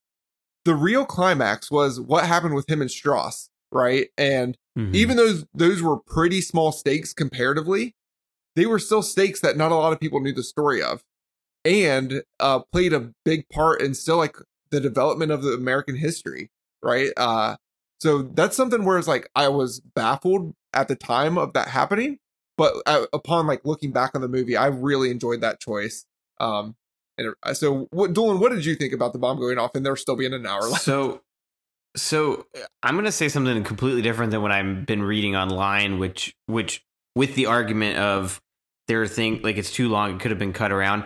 I think the last hour is my favorite part because it has the most meaning. It has like it, it's dramatic. It's a part of history that I didn't know. I didn't know what was going to happen to him in that trial. I didn't know um, what was going to happen in the modern part with Strauss's trial, and um, like it's the most thought provoking for sure because this man who spoilers who developed helped basically was the mind behind the atomic bomb immediately after the war becomes very anti-atomic bomb. Even even towards the end of development there's those moments where they're like uh, people are considering going on strike and not not helping anymore because they're like Japan's going to like surrender. Germany is already surrendered. Why would we continue to help them develop this if they're just going to use it? And he like continues his stance of we have to do this. We have to do this. They're confident that japan's not going to surrender. We have to do this. And then when he does it he finally like i think the biggest point of that movie and then what you write on the rest of the point or rest of the time is when he's giving his speech and he starts to like in the middle of saying these really patriotic things with America flag behind him, like starts to understand the weight of I've just helped kill thousands of innocent people, uh, hundreds of thousands, um, and and in fact, not only that, but there are going to be more bombs developed, and those will be dropped on people, and um, I, I don't know. I think that part was the strongest. I think if I'm arguing which part is the least strong, it's the first half to two thirds where like I loved those parts, but they they definitely felt bloated. Um, and everything leading up to the bomb being dropped feels a little bloated, and then everything after that is just like I'm I'm in. I'm in on this conflict. I'm in on whatever is happening.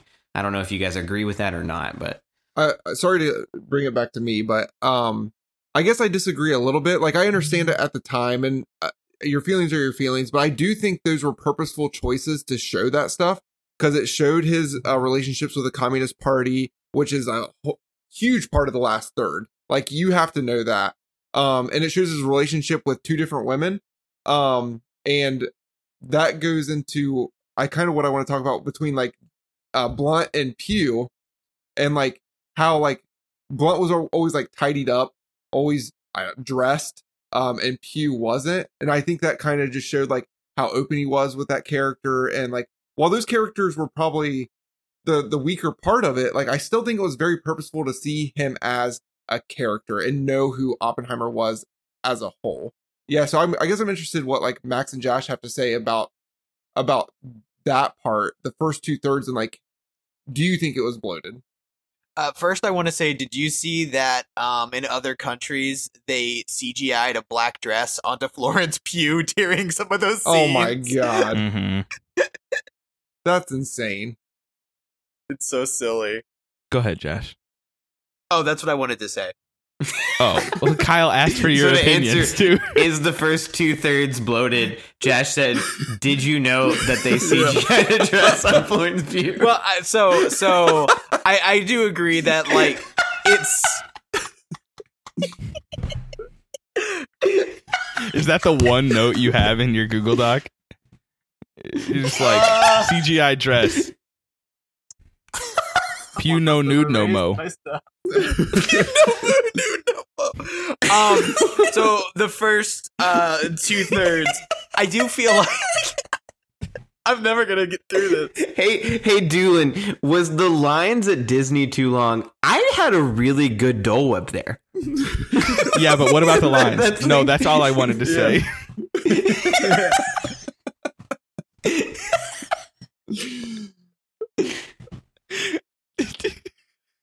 are we You good What a say treat for the spoiler people.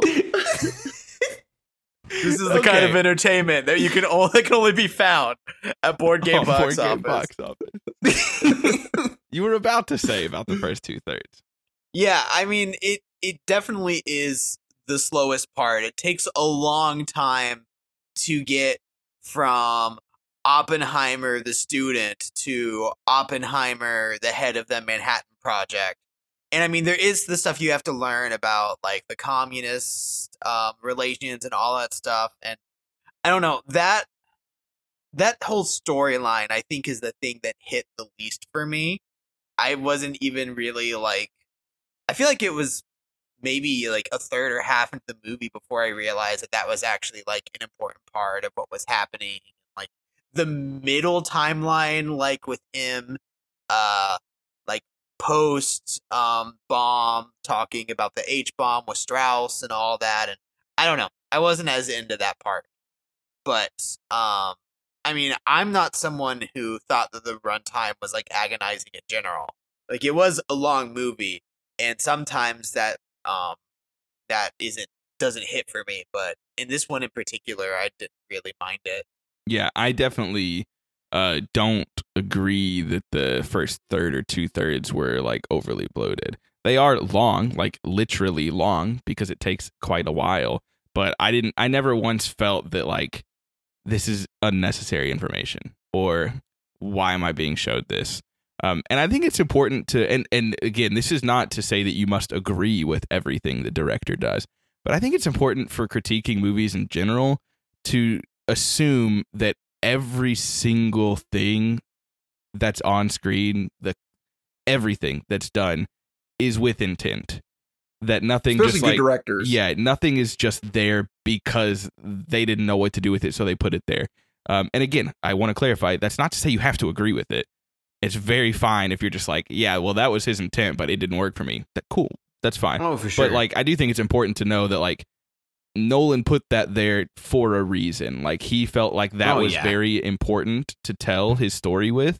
Um, and I would I would line with him. I would tend to agree with that.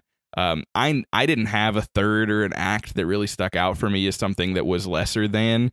Uh, I think a lot of people are saying that the the latter third is just where it loses its momentum. Um, and I don't agree, but I, I also like courtroom stuff. I like that kind Yeah, of back and forth. Uh, but I think a lot of people got to the end of the Trinity test and they were just like, that's the culmination. Like, where do you go from here?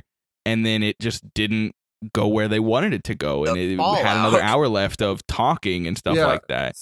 See, I disagree with that. Like, if you want to, if Oh, me too. if like Doolin says, like the first two thirds was like a little slow and a little bloated. Like, yeah, okay, I understand where you're coming from. To say the last third it like falls off, that's uh, I, I, don't know. the last third. That's unfounded to me. That just seems like you're like just in it to watch the bomb. Yeah. Well, and I think I- that's where a lot of people are, though, unfortunately. yeah. and and Yeah, you know yeah. they're they're fine to have that opinion but i think a lot of people didn't care for the courtroom drama they didn't care for like everything that happened after that which i still think that the entire latter third sure it's a courtroom drama but at the same time you're also uh getting into the mind of oppenheimer more and and Yeah, like the regret that he's having. Um, and I, I do want to talk more about that later. I don't want to jump into deeper dives into the latter third quite just yet, but I thought the the first thirds, two thirds, great.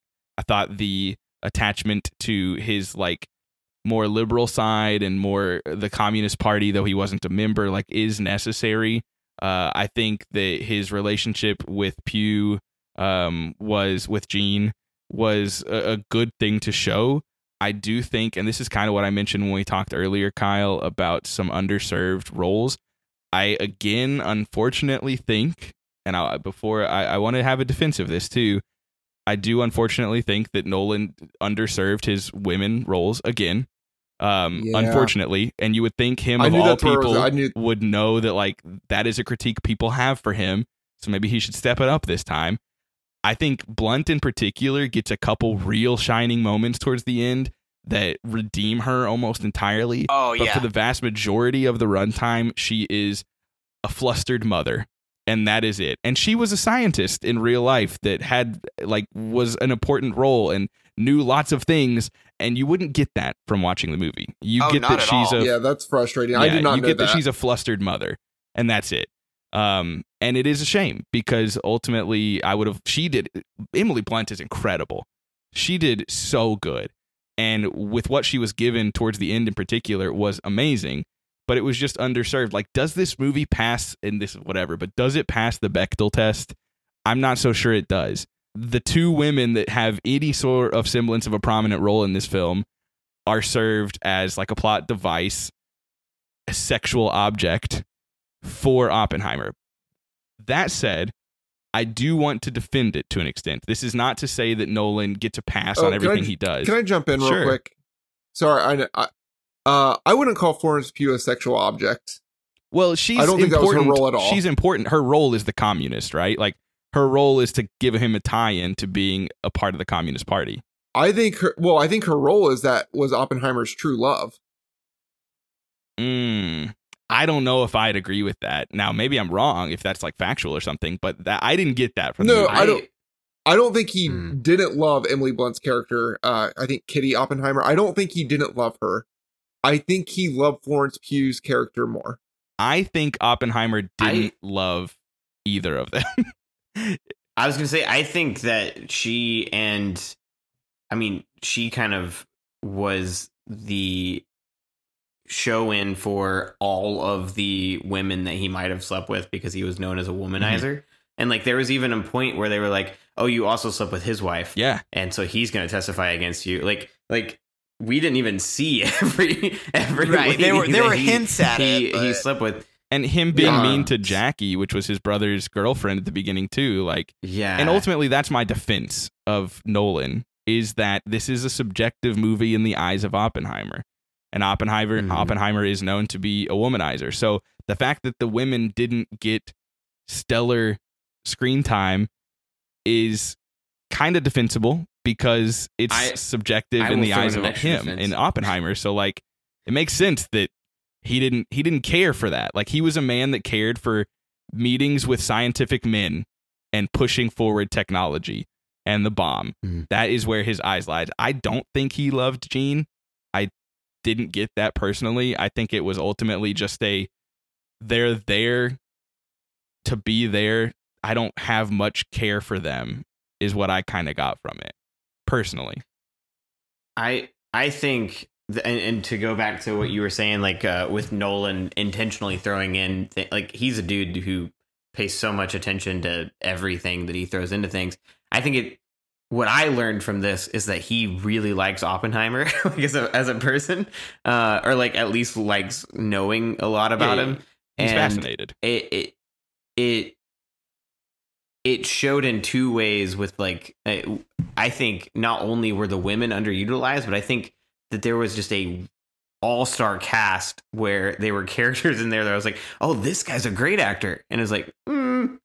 he was in there for like two seconds and then he's gone. And i think that i think that there were if i'm if again only one star off from five uh if i'm picking at like trying to pick nit pick nits which is this is what is this is the place to do it um it's that there was maybe too much and not enough screen time for everything that he wanted where while at the same time being too many things all at once and he probably could have picked just a few less um and given more people screen time I'm really curious. Um, like when you were, to, if you were to see like Asteroid City or something, uh, I'd be very curious to see Mm. what you'd say about that because to me, like having prominent actors in small roles, it doesn't bother me in the slightest. Like, Oh no, I I don't want to I don't want to say that, but uh, but definitely, I felt like there were too many characters getting introduced at There times. were a I was like, wait, of wait, wait, who is this? Yeah. Wait, why why is this person here? And what are they? Who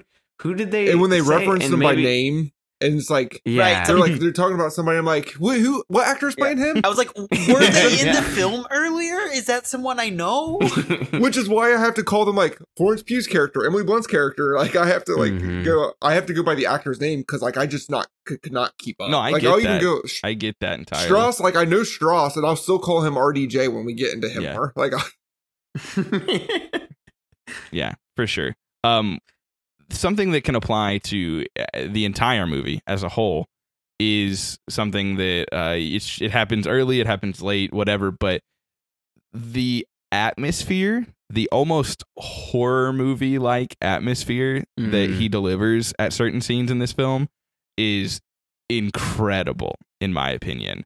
The Yeah. the use of sound, of course, this is going to come up in the Trinity test. This is going to come up when we talk about the scenes following the Trinity test. Trinity test, but throughout the entire film, he's using sound and the lack of sound very emphatically in ways that like is very striking in my opinion um makes you hold your breath like there wasn't uh, it's just one of those things that doesn't have anything to do with the screenplay or even the editing which the editing was incredible but just the sound and atmosphere that he creates really did it for me like it worked for me and i'm not sure it'll work for everybody but for me i absolutely adored that because you said that, I, I think that we should touch on the Trinity test. Because the fact that when Josh Peck presses the button for the bomb, it goes silent instead Mhm. of immediately exploding, that is like the ultimate like tension, like, oh, wait, what?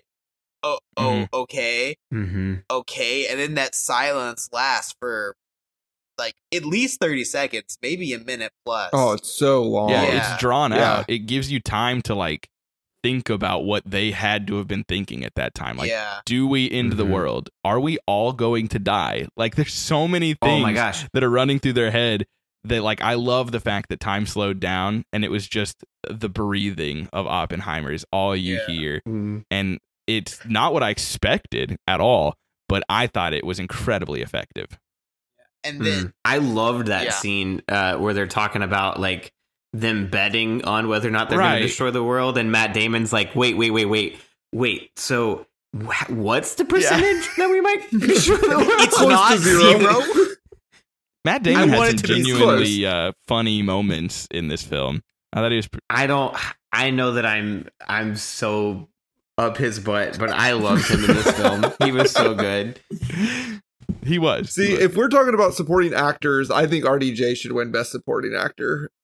yeah, I think so. I don't know that there's any real other standouts uh, from this film for me. I think there's I think there's arguments for Damon. yeah, I don't know. To me, I'm with you. I think RDJ deserves a supporting actor nomination um, because he did great. Now, whether he'll win or not, who knows? But like to me, him and Cillian Murphy in particular are the standouts. Like Cillian Murphy has to be front runner for for lead actor. Now, when I Killers of the Flower so. Moon comes out and Leonardo DiCaprio is on screen and Plemons is on screen, maybe. He but already like, got his Oscar. yeah, Cillian Murphy was, in my opinion, stunning in this film. Like, Which he didn't even have to do anything crazy. Like I know you had the crying scene when uh Pugh kills herself, um, but like a lot of it was just so subtle. Like you like facial ticks, mhm. how you presented his dialogue. Oh my god, I don't know. It was just very subtly driven. He felt so real. yeah, Um, I feel like actors that can do so much while doing so little should be should be well regarded as above and beyond. Like the fact that he can convey so much with just like literal macro movements in his forehead and stuff, which I'm I, I have to imagine is intentional. Like he, I'm sure he was attempting to convey thoughts and feelings while staring at an IMAX camera in his face. And it worked for me. And I thought it was fantastic. I thought he was a huge, huge standout from this film, in my opinion. I thought, uh, in particular, since we've already talked about the Trinity test, we, I think that a lot of people expected the bomb to be different. Like we talked about how Nolan talked about how there were no practical effect or there were no CGI in Oppenheimer, and people were like, "Well, did he really go and blow up a bomb?" And then we see it, and it's like it's really ultimately just a white light. Like Yeah. you get the scenes with like the the engrossing fire, the all encompassing fire, which is super cool Mhm. but like there is no real true bomb explosion and i think a lot of people might be like not upset but l- might be a little uh dulled by that fact because they were expecting something more but for me in particular the use of practical effects in oppenheimer was great. That's part of my favorite one of my favorite things about most nolan films is just the lack of cgi everything feels like there are real stakes when it's real. When you can't tell that something is green screened or CGI'd Yeah. it just it, it it ups the stakes. It ups the ante. It makes everything more important. And for me despite not seeing a big cgi bomb explosion i thought the practical effects both in the trinity test and just everywhere throughout the film uh, with like all the little visions he's seeing too were just the incredibly de- well or the aging up, the Yeah, aging up aging up of the good. characters. Oh my Yeah. makeup, Yeah. man, they crushed it. Makeup and costumes in this were Yeah. insane, Completely and hiding Gary pieces Oldman from us. yeah yeah no I- kidding. I, I was stunned when I found out Gary Oldman Yeah. was in this film. also what a crushing scene too like oh my gosh. it is one of a couple of scenes that one's so Oh good, gosh. though. So besides Holy the cow. bomb, I know this is like a note. Besides the bomb, that is my favorite. with. Gary Oldman. Yeah. Interesting. Okay. And Gary Oldman plays Truman. get that If- crybaby yeah, out of if here. you're listening to this and didn't know Gary Oldman was in it, he plays Truman. Um, I have another note about the other scene that struck me most. Uh, n- not necessarily emotionally, just like oh, like that's wild. Was Don't the Gary swear. Oldman scene, and then the scene where they're talking about where to drop the bomb, Oh and the my guy's like, gosh. "Oh, Oh don't my drop God. it there. It's beautiful. I honeymoon there." And you're like, "Holy Oh crap!" God. Like that is how they are making these decisions, Uh, and it's just like that. Like caught my breath for a moment. I was like, "Did he just say that?" Like instantly I was taken aback. Like, holy Yeah. cow. No Because kidding. Because at first awful. he says like it's a very culturally significant place, and you're like, oh, that's thoughtful. And then he's like, yeah, but we honeymoon there. That's the real reason. And it's like, Yeah. oh, way to just And you're just like, oh my God, that's how little this matters to them. yeah, you're Um, you're and- flippantly talking about where you're going to kill a hundred thousand people.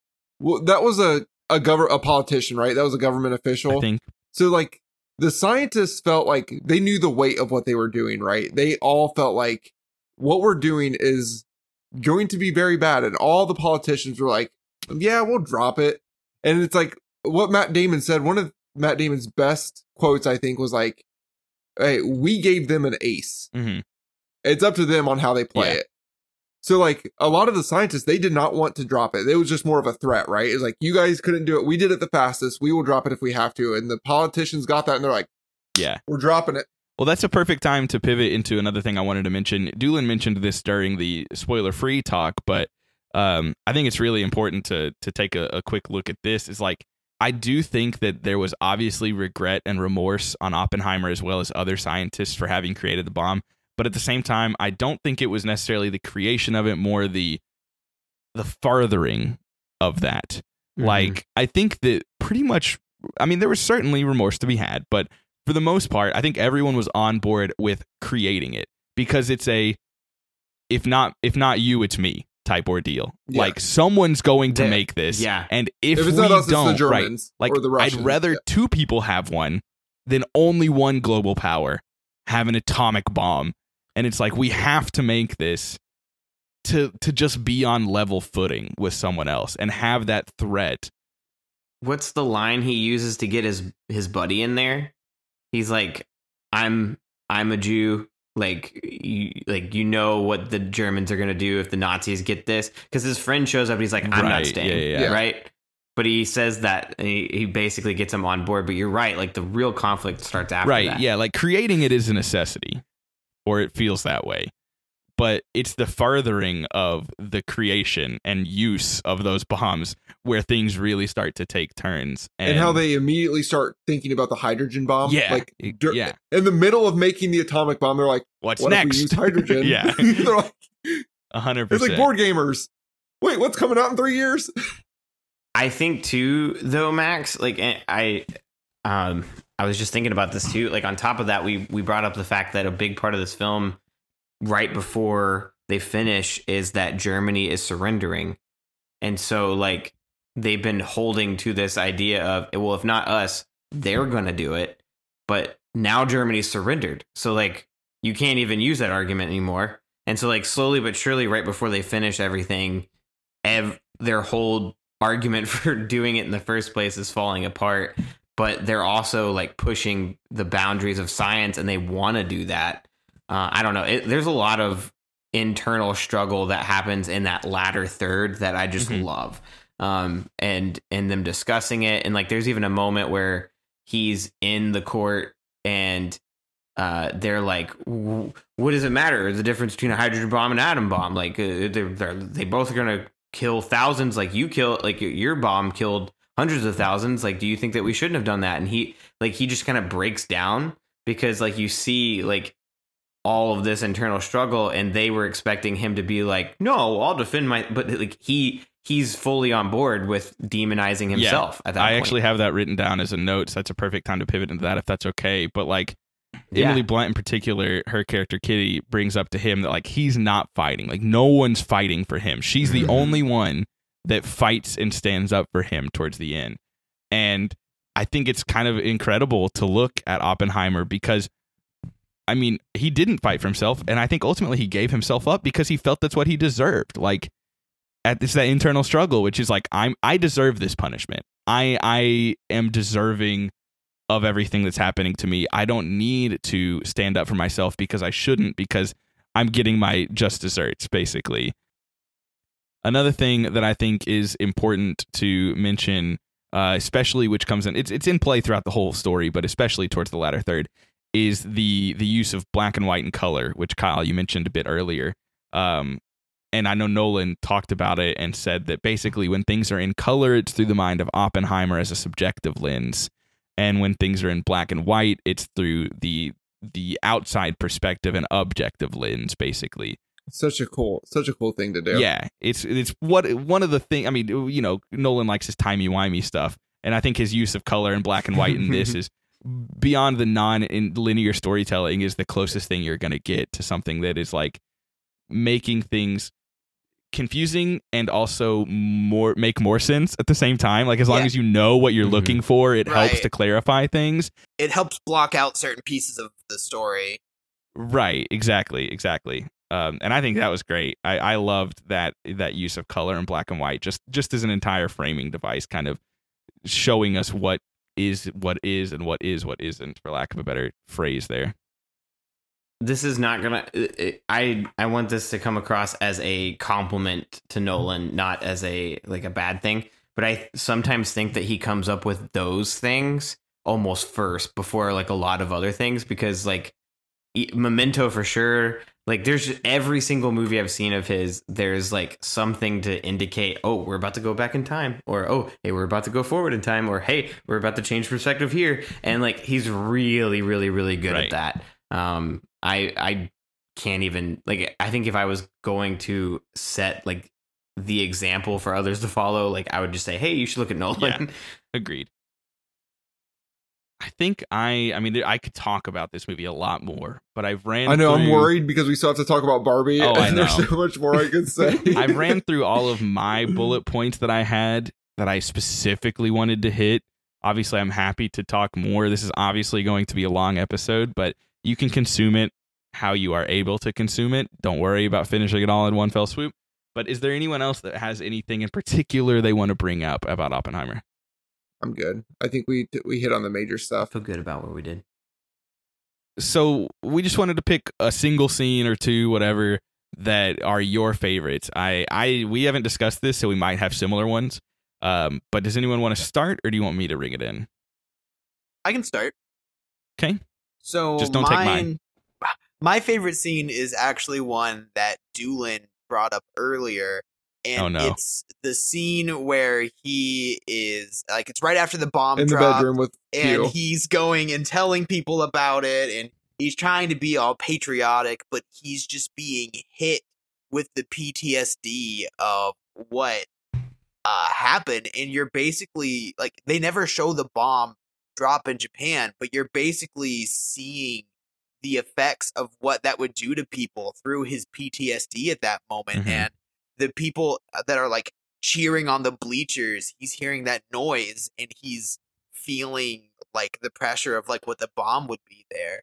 And like i personally have had the unique experience of visiting the hiroshima memorial and seeing images of what happened there and watching like the footage that does exist and pictures and it's very like it was very haunting um and very humbling to be an american there so after experiencing that and watching this scene and seeing this familiar imagery both me and aaron we both teared up like actually cried in that scene because it was it was kind of hard to watch Uh, Jash, yeah, I, I think it's a, I think that's a, uh, very interesting, uh, for you to have that perspective. I was going to ask you, how do you think this movie will be received in Japan?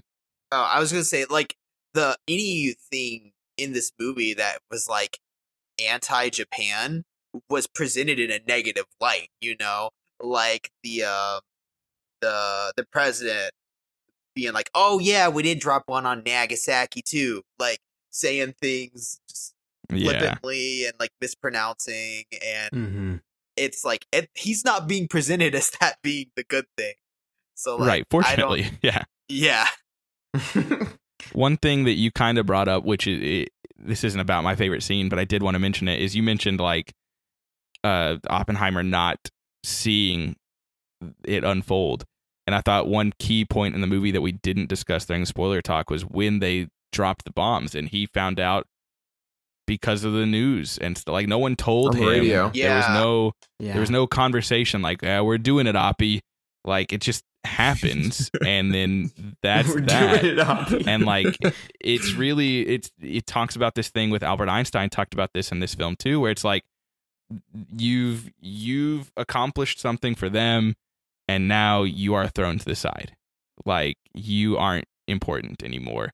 You're going to live out your days doing what i'm doing which is i fled the country and live somewhere else and I, they don't care about me anymore and i just found that really interesting um, and a point we didn't didn't have naturally come up so i wanted to touch on that real quick but um, yeah you also stole my favorite scene which is okay i'll allow you to have that but the gymnasium scene uh, was just wild and incredibly cool. The use of sound, the use of editing, even though people have pointed out that there was a mistake because they were using flags with 50 stars and there should have only been 48 at the time, it's still a, a Zero out of ten, phenomenal scene. literally unwatchable. Yeah, literally unwatchable. Seeing like him look, and he's obviously Well, it's from Oppie's perspective, and as an old person retelling the story, maybe he forgot that there was only forty. This 48 isn't stars. Amadeus, though. There are lots of comparisons to be made between Strauss Yeah. and Oppenheimer to Salieri I've read and that. Uh, Amadeus. That was crazy. but yeah, so that whole scene was just incredible. It's the sound design, the the world shaking behind behind him, and he's just like sitting there, uh, stone faced. Yeah. Um, The like blurred people that- perspective behind him. Right. He looks at these people and they're smiling, and then the camera cuts back to them a moment later and they're crying. Or the people Their under the bleachers. melting off. Yeah, and the people under the bleachers that are making out, and then they look back to them a split second later, and one is consoling the other, and they walk outside, and someone is vomiting, and it's just like all these different things that he's going through and seeing is just crazy. And I think that that was conveyed masterfully, in my opinion, in that Yeah. scene. Like I was just in awe of that scene. They showed the bomb going off without showing the bomb going. Off. Right. And I thought they did a great job. I will say, since you stole my scene, I picked a second one because I knew it would happen. I figured people like the gymnasium scene. Um, people may say this is like Nolan doing Nolan or tossing in like silly things that for dramatic effect, right? But I genuinely did very, very much enjoy the ending of the film as they reveal the actual conversation that Oppenheimer had with Einstein, which is like the whole sticking point for Strauss basically is is that like not the entirety of it, but that's where a lot of this animosity comes from. And I really liked just hearing that ending conversation. And it is an absolutely haunting way to end the film with him being like, Remember how I said we were going to start a chain reaction to cause the end of the world? I think we did. And like the, the movie's just over and you're like, oh you're just like no Don't way swear. it's just ugh that that ending was like you know maybe it was dramatic for the sakes of being dramatic but for me it worked and i was like oh Yeah. dude I thought it was very brave of Nolan go into space and actually blow up the world to get that last shot. yeah oh i also really liked the scene with uh with florence pugh as they are you know mid coitus and he says i have become death destroyer of worlds that was pretty Yeah. sick like that was when i saw that I thought that was so no, dumb. no, no. See, when you see that, you're like pure effing cinema, baby. Like that is what this is about. Masterpiece. he actually says that. Oppenheimer actually said well, that. yeah, he actually point. said it, but probably not why he was, you yeah, know. D- not- No, definitely. When he was with Florence Pugh. Not the girl, actually Florence Pugh.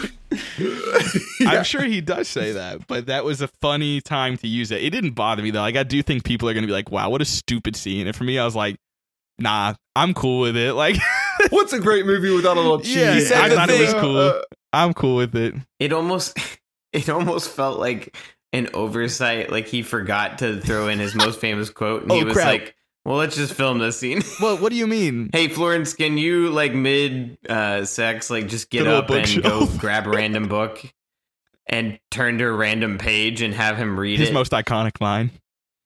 Yeah, What's yeah. your favorite scene, Doolin? I was going to couple it with the uh the scene that Jash brought up, but Jash did say that I brought it up first, so I feel good. Um, but I. I'll bring up what made this movie great, in my opinion, because at first, I was like a good halfway through the film, I was like, "This is okay. It's not the best, but it's good." Um, but the build up to the bomb just being tested is something that I will not forget, like at, in terms of like a, of movie scenes for a long time, and like the the anticipation, the build up, like I wait in lines all the time. I, I waited in plenty at at theme parks. I've waited at in line at the DMV. It's never exciting. Um, but waiting for that bomb and like watching everybody get ready, uh, like the, the slathering on of of uh, uh, uh, Yeah, sunscreen Doctor Strangelove versus reference. Yeah, well, versus like how everybody reacted differently. Like one dude was like, "I got to go outside and watch it for myself," or um, other people who were like, "I'm gonna lift up my glasses and look at it."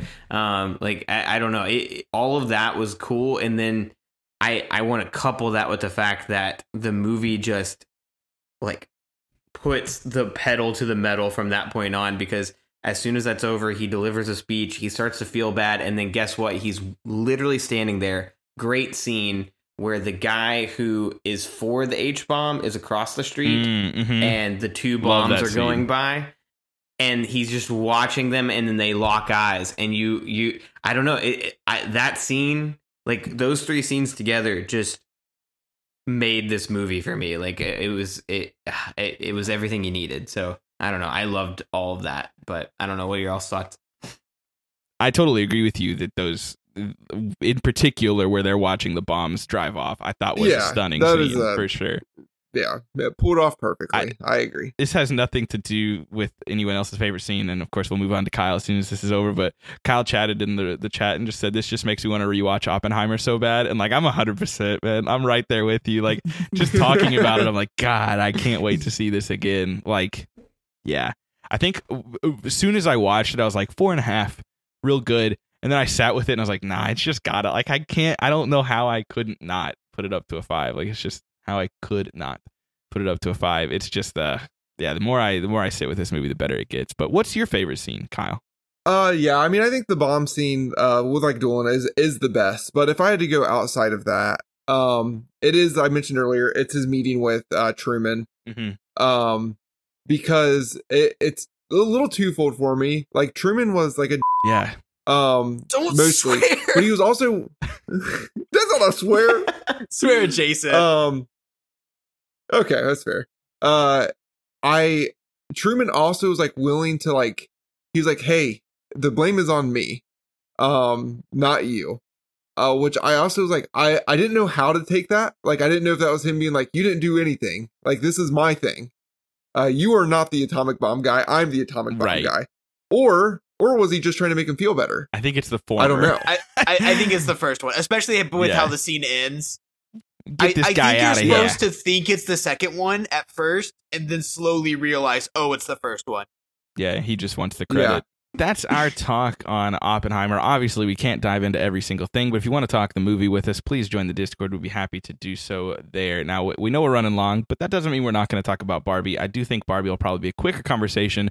Not to say that it is a lesser movie by any stretch, but just that I can't imagine we have as much to say about it as we do about Oppenheimer. But first and foremost, what is Barbie? It's uh, it's a movie about Barbie. Awesome. It is awesome but it's a movie about Barbie. Uh, her struggle with everything as far as she she leaves her perfect world behind, uh, goes to the real world, try to explore, and uh, you know things get crazy and existential dread happens and blah blah blah. But uh, definitely watch it. Super good film. We'll talk more about it here shortly. But spoiler free thoughts. Generic. How do you like it, Doolin? Let's hear from you first.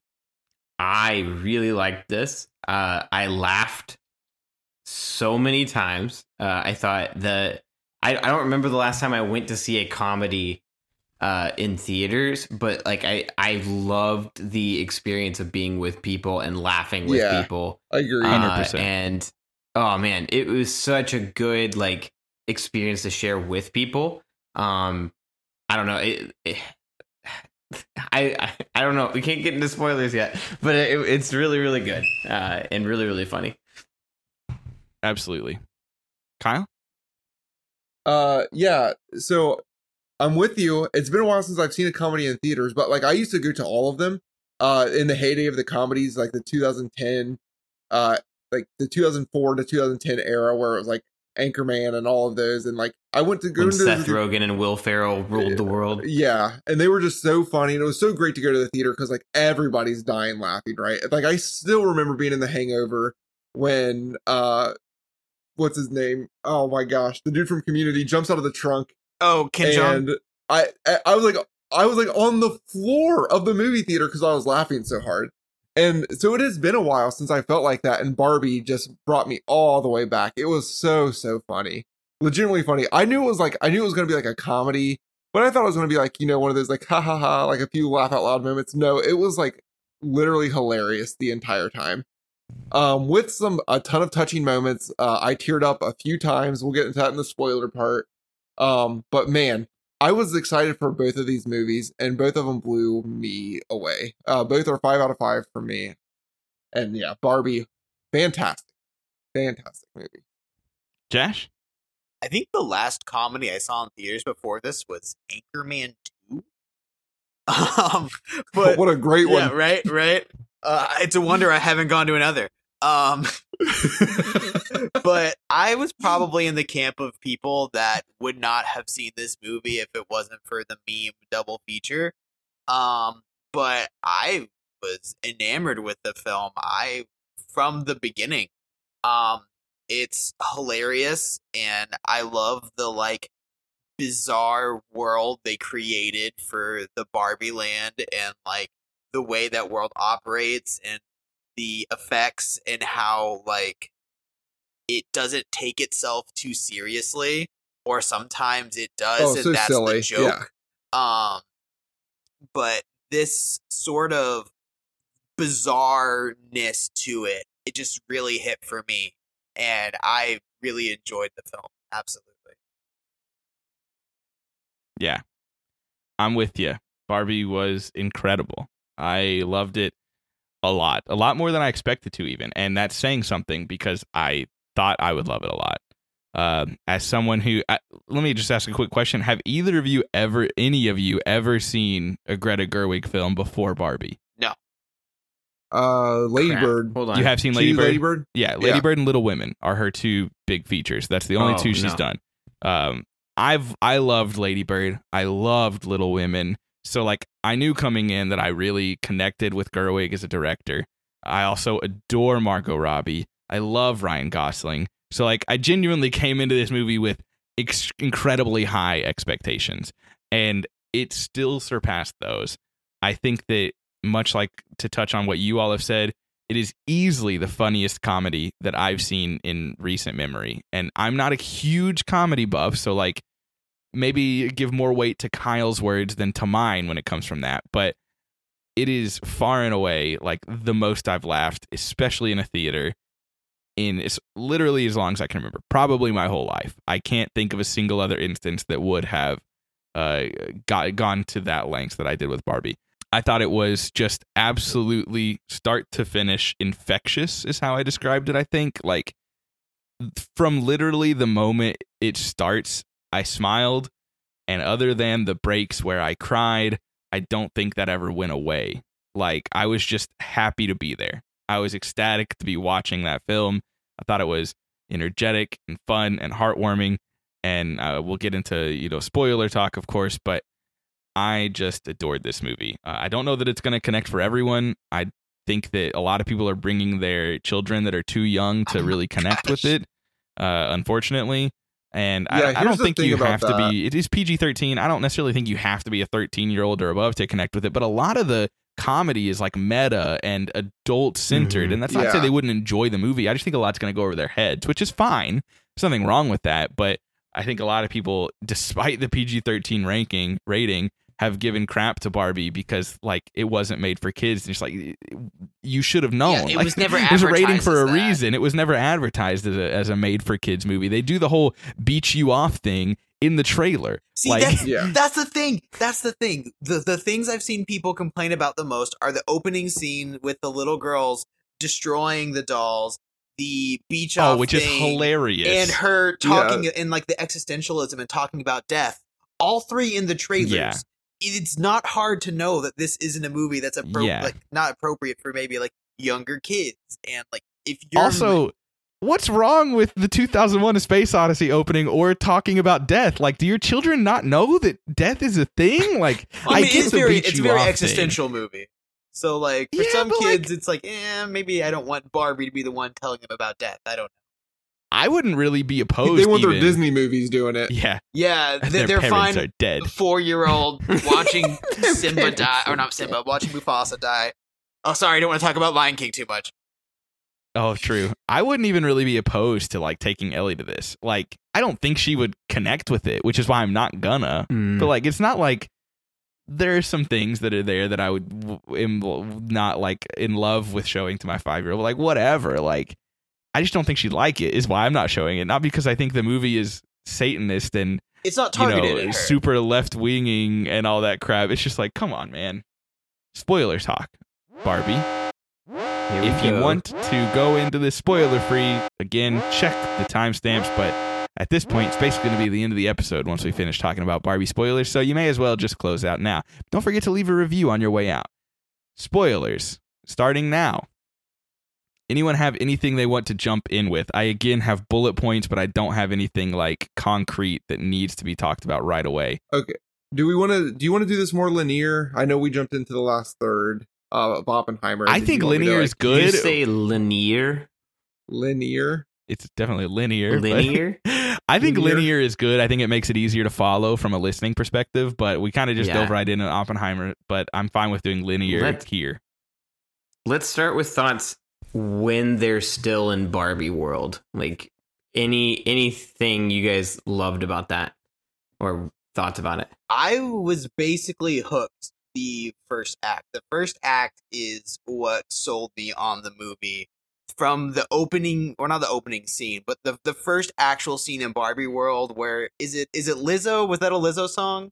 Lizzo, yeah. Yeah, basically like Pink. na- yeah, Pink basically narrating everything that's happening and she like jumps off her house, but it's sort of like not a perfect effect. It's like sort of wobbly, like someone's like moving her down. Yeah, it nails that. yeah. I, I, I love that sort of thing where special effects are like kind of bad on purpose. Um that made me laugh uh so much. But that from that scene I was like, Oh, okay, I'm in. I'm sold on whatever Yeah. this is doing. And the set pieces were so fun in Barbie World Oh, because God, it was like yeah. It was so toyish Mm-hmm. is the best way to put it. Like it looked like a Barbie world, even though it was like all real life actors. And I like that the uh the actors weren't like trying to be like Barbie and like doing their hands like this or anything like that. Like they were being human. Um and it just went so well with the set set pieces. So like the opening scenes, yeah, you're right. The just the setting of the Barbie world, you just knew like this movie was was special right off the rip. It has to get a nomination or a victory for production design, Oh, right? absolutely. Like, absolutely. I thought they absolutely crushed it. Of course, when you get into the real world, that kind of falls away. But I'd say, Yeah. you know, seventy percent of the movie is in Barbie Land with these incredible set pieces. Um, so I thought it was great. Uh, we all know what Max has to talk about though. do we? The first scene? Oh, the Leaking two off? A Space Odyssey. Yeah. Oh yeah, so good. I loved it. We all you looked at all you. looked at me. Everyone looked down the the row and stared at me. Um, and like the whole time, I was like, "Is she gonna do the match cut like like Kubrick does in two thousand one?" And she did, of course. And I was just like, "Ah, so good, man! What a what a fun opening." Uh, I agree with you. I think Pink was awesome.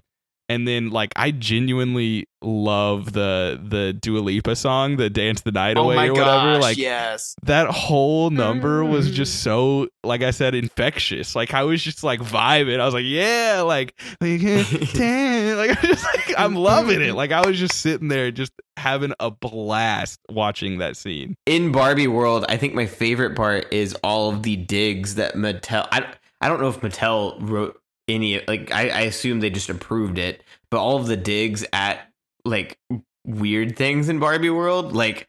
I really liked uh, how every time uh, it cut to Ken at the very beginning, he was like, "No, I, you know, it's a common misconception, but I'm not a lifeguard. My job is beach.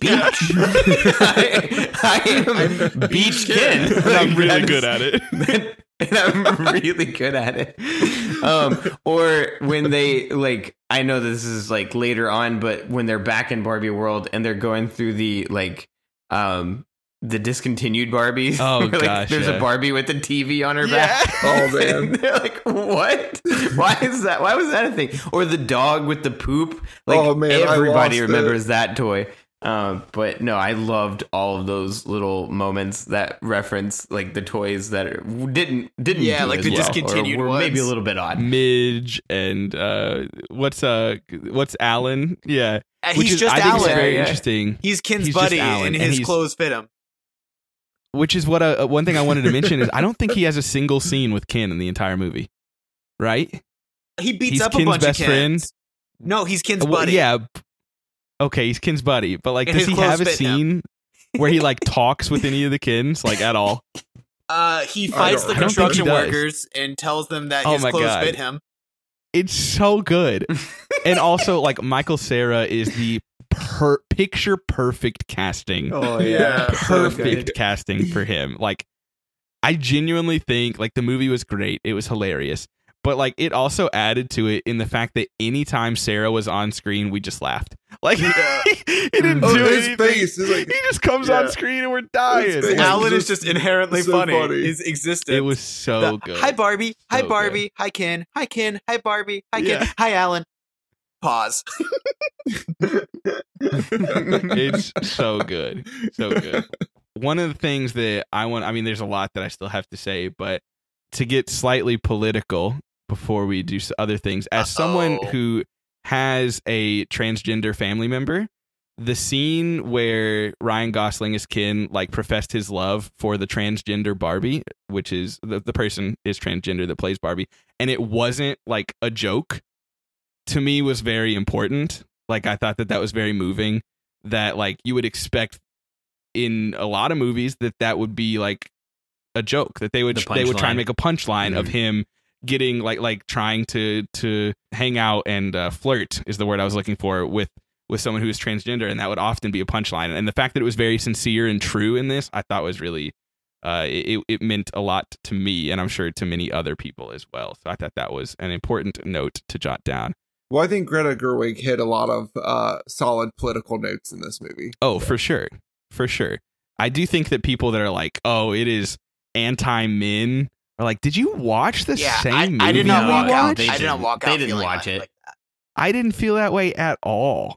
But I but I haven't watched Ben Shapiro's 50 minute video about it, so You- maybe I'd feel yeah, I- different. I, never intend to. No, But like, it's just one of those things. They didn't even talk about like, like Kens had it rough too, and that was recognized, yeah, right? Like Ken had like a that's story. something Yeah. that they acknowledge. I mean, like Margot Robbie, like went up to Ryan Gosling and like consoled him, Mhm. right? Like it wasn't like trying to make him feel better. or anything. It's like no, like you just be Ken. One thing I want to and- specifically mention about the the Margot Robbie Barbie and the Ryan Gosling Ken relationship that I thought was really interesting. I didn't I didn't come up with this myself. This is something that I read and I was like, "Oh, intentional or not, that's really cool." Is that like obviously the whole time she's like, "I don't want you here. Like, get out. It's girls' night. Like it's cool. Like she doesn't she never wants to hang out with Ken. Every right, night's which girls' night. fine. But I thought I might stay yeah, over. to do what? Why? I don't know. know.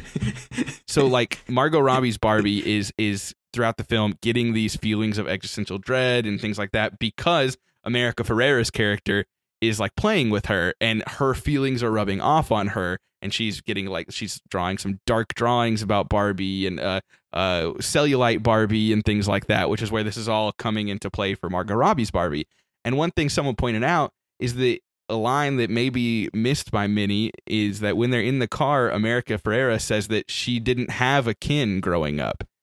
And I thought that was really interesting because Margot Mm. Robbie's Barbie is based off America Fer- Ferrera's Barbie, and she didn't have a Ken. It's like makes perfect sense that Barbie, that Barbie, wouldn't want to hang out with a Ken. She never had a Ken, and I just thought that that was a very interesting connection, whether intentional or not. Something I didn't pick up when I watched it. I'm sure it was intentional, and actually, that's like something I really liked and was not expecting. Is that Margot Robbie's Barbie did not have a love interest? Mhm. I adored that. I did not want this to be a Barbie and Ken rom com. And so when like Ken was like trying to make advances and try to like be with her, and she was like not Trying to feeling kiss it. her like three Yeah, times. it's like no, no, no, no. She's just standing there staring at him. and he's like, cool. cool, yeah. yeah, I really appreciated that. in the same breath, I think it's important to just say that Margot Robbie, in in particular, Margot Robbie, I think was freaking phenomenal and like really Mhm. Yeah, she showed killed it. Her legs as an actress, like what she can do. I mean, I've loved her, Her feet. genuinely her legs too. Yeah, pun intended. But like I've loved her from Babylon. I've loved her from uh oh crap, now I can't think of the other movie. But, uh, Suicide Squad. She's well, hey, Wolf she's all right. Street. She's all right. Wolf of Wall Street. There's another one still that I'm missing that I can't remember. Oh, Oh, Birds oh, of I, Prey. Tonya. Um, but like she's great. But I thought she did even better in this. That like really showed what she can do. I thought America Ferrera was awesome. Like I Oh, didn't. I love Oh, I her. expected nothing coming into this film. Her I don't. speech was. Have you seen Oh, yeah, yeah, Superstore? No, I Oh, want to though. She's I'm great pretty in sure Superstore. could. Oh, it's such a oh, funny show. Yeah. And then, of course, Ryan Gosling was also incredible. I I mean, among other people, like they're not the only three that did really well, but like Liu. they are the three with the most screen time Yeah, that deserve the hilarious. shout outs. But like I thought Ryan Gosling was great too. I fully expect him to get a best actor, a best supporting actor nominee. Um, I'll be interested to see. I think this deserves like a best picture nomination, not necessarily win. I don't know. I know. But I it's think not it- going to get it though. I think it will. I think it will. I'm going to be optimistic. If something, I mean, it something doesn't have to be universally praised to get a best act, or best picture nominee. Like you look at uh um Jojo Rabbit, which is a great movie by the way, but like not universally loved. It's certainly controversial in many aspects to some Right. people. it is. Um oh yeah, some people do not like Jojo Rabbit. I mean, look at the subject matter. I mean, Shape of Water is also weird in a lot Yeah. of people's eyes. I think I think it I think it will get a pub, uh, a Can best they give the nom. best picture to Barbenheimer? They should. Just honestly, as a It whole. That would be awesome. That would be It saved cinema. Ki- Cillian Murphy and Margot Robbie accept at the Yes. same time. Um, and then I'll shut up after I talk about this. I got one more bullet point before we talk about our favorite scene, but uh, we've kind of already mentioned it. But I cried at least on three separate occasions throughout Barbie, um, And I know in particular Danielle was hit pretty hard by the "Mom stand still" quote. Um, "Mom stand still" so their Mhm. children can look back and see how Mhm. far they've come, or something like that.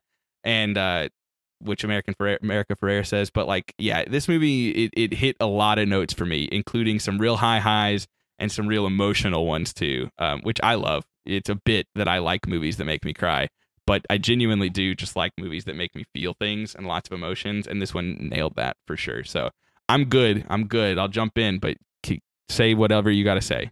So I, I will like we've been very positive. So I'll I'll be a, a little bit of a Debbie Downer for just a little bit.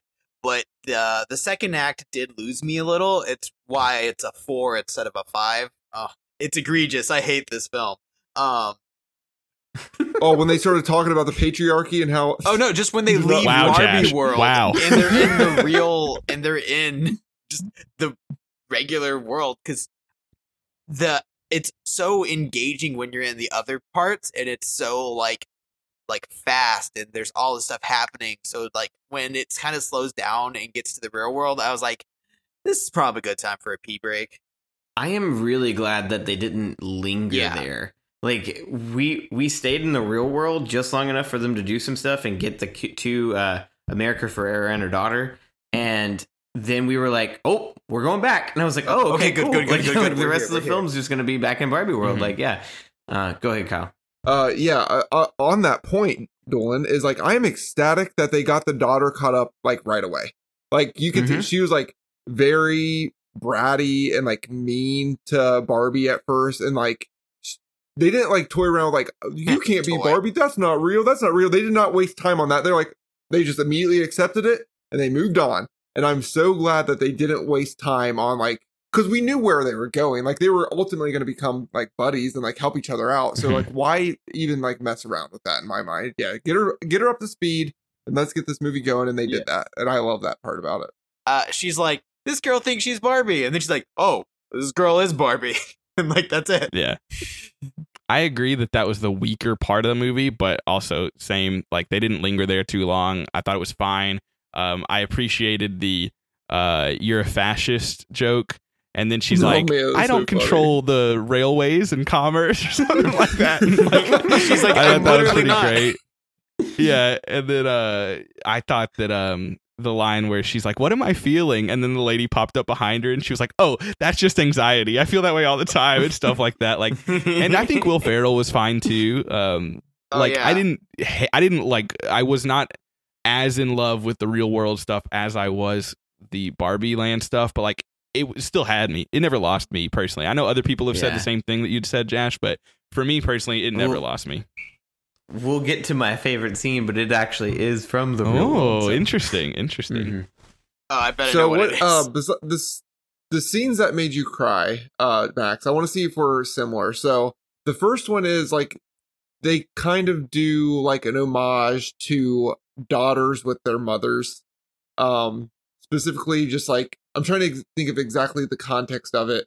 Um, where it was just sort of like America Ferrera like in her like kind of losing her daughter as she grew up. Mhm. that kind of that kind of got me. And then the second one is when actually when barbie is like talking to Rhea Perlman's character and it's kind of like this like life kind of sucks but there's so many great parts about life that it makes it worth it. Like you can either live forever in barbie world and everything be perfect or you can be a human and Hmm. parts will suck and you will die but oh my god it's so worth Yeah, it that one got me that too. like that crushed me. I was like, oh man, needed to hear that. I think I think that's the part too that like really make like you know all of us can watch Barbie and be like uh this is really really important for women and for a lot like a, like giving voice to people who need it but then that part makes it universal right like uh, like Mhm. everybody has felt Mhm. that way like should I keep going can I keep going? I don't know what I'm supposed to do next, right? Like, cause that's what she was like. I don't know where I'm supposed to go. Um, and I think that that scene is just, and then to, to, cause we're in the spoiler Yeah. section, Yeah. right? Yeah. That to end it with a like punchline joke of, but we're not, we're still not taking ourselves too seriously. like, Mhm. Yeah. it is really, the really funny with trip. the, yeah. yeah, yeah, with the, with the doctor. Um, that that was really funny As too. But As far as scenes that made me cry, I think there were four that I can think of off the top of my head. Um, I cried at Oh, please don't take my favorite scene. I cried at the same one that you mentioned with Rita. Um, I thought that was great.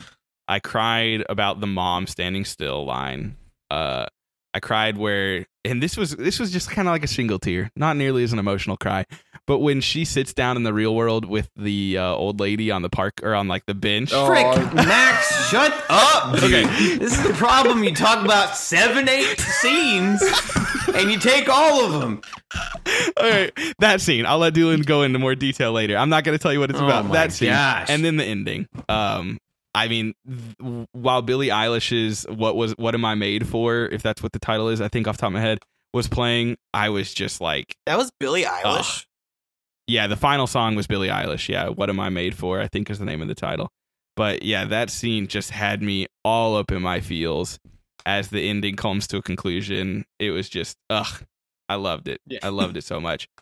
we saw Barbie second, so we wouldn't be in our feels. True. That's actually my favorite scene. Um, is probably just the ending while they're playing that. Yeah. Uh, so if we want to Mhm. pivot into that, I think that that's what I'm claiming as mine. Max, let's let's talk about it together. So my my favorite scene, and I'm cheating again because Oppenheimer, I did this like I had like two or three scenes just together, but I think this represents like what all of Barbie was. Um, because you have this really emotional scene where she's seeing flashbacks, but at the same time, like she has just been thrown in jail, right, a bunch of times. Uh, she's just been rejected by the the daughter. I think no, no, no. It was before she realized she needed to go to the school. Um, and she's seeing how awful, but also how like great and powerful and awesome women are like around here, even though they're not in charge.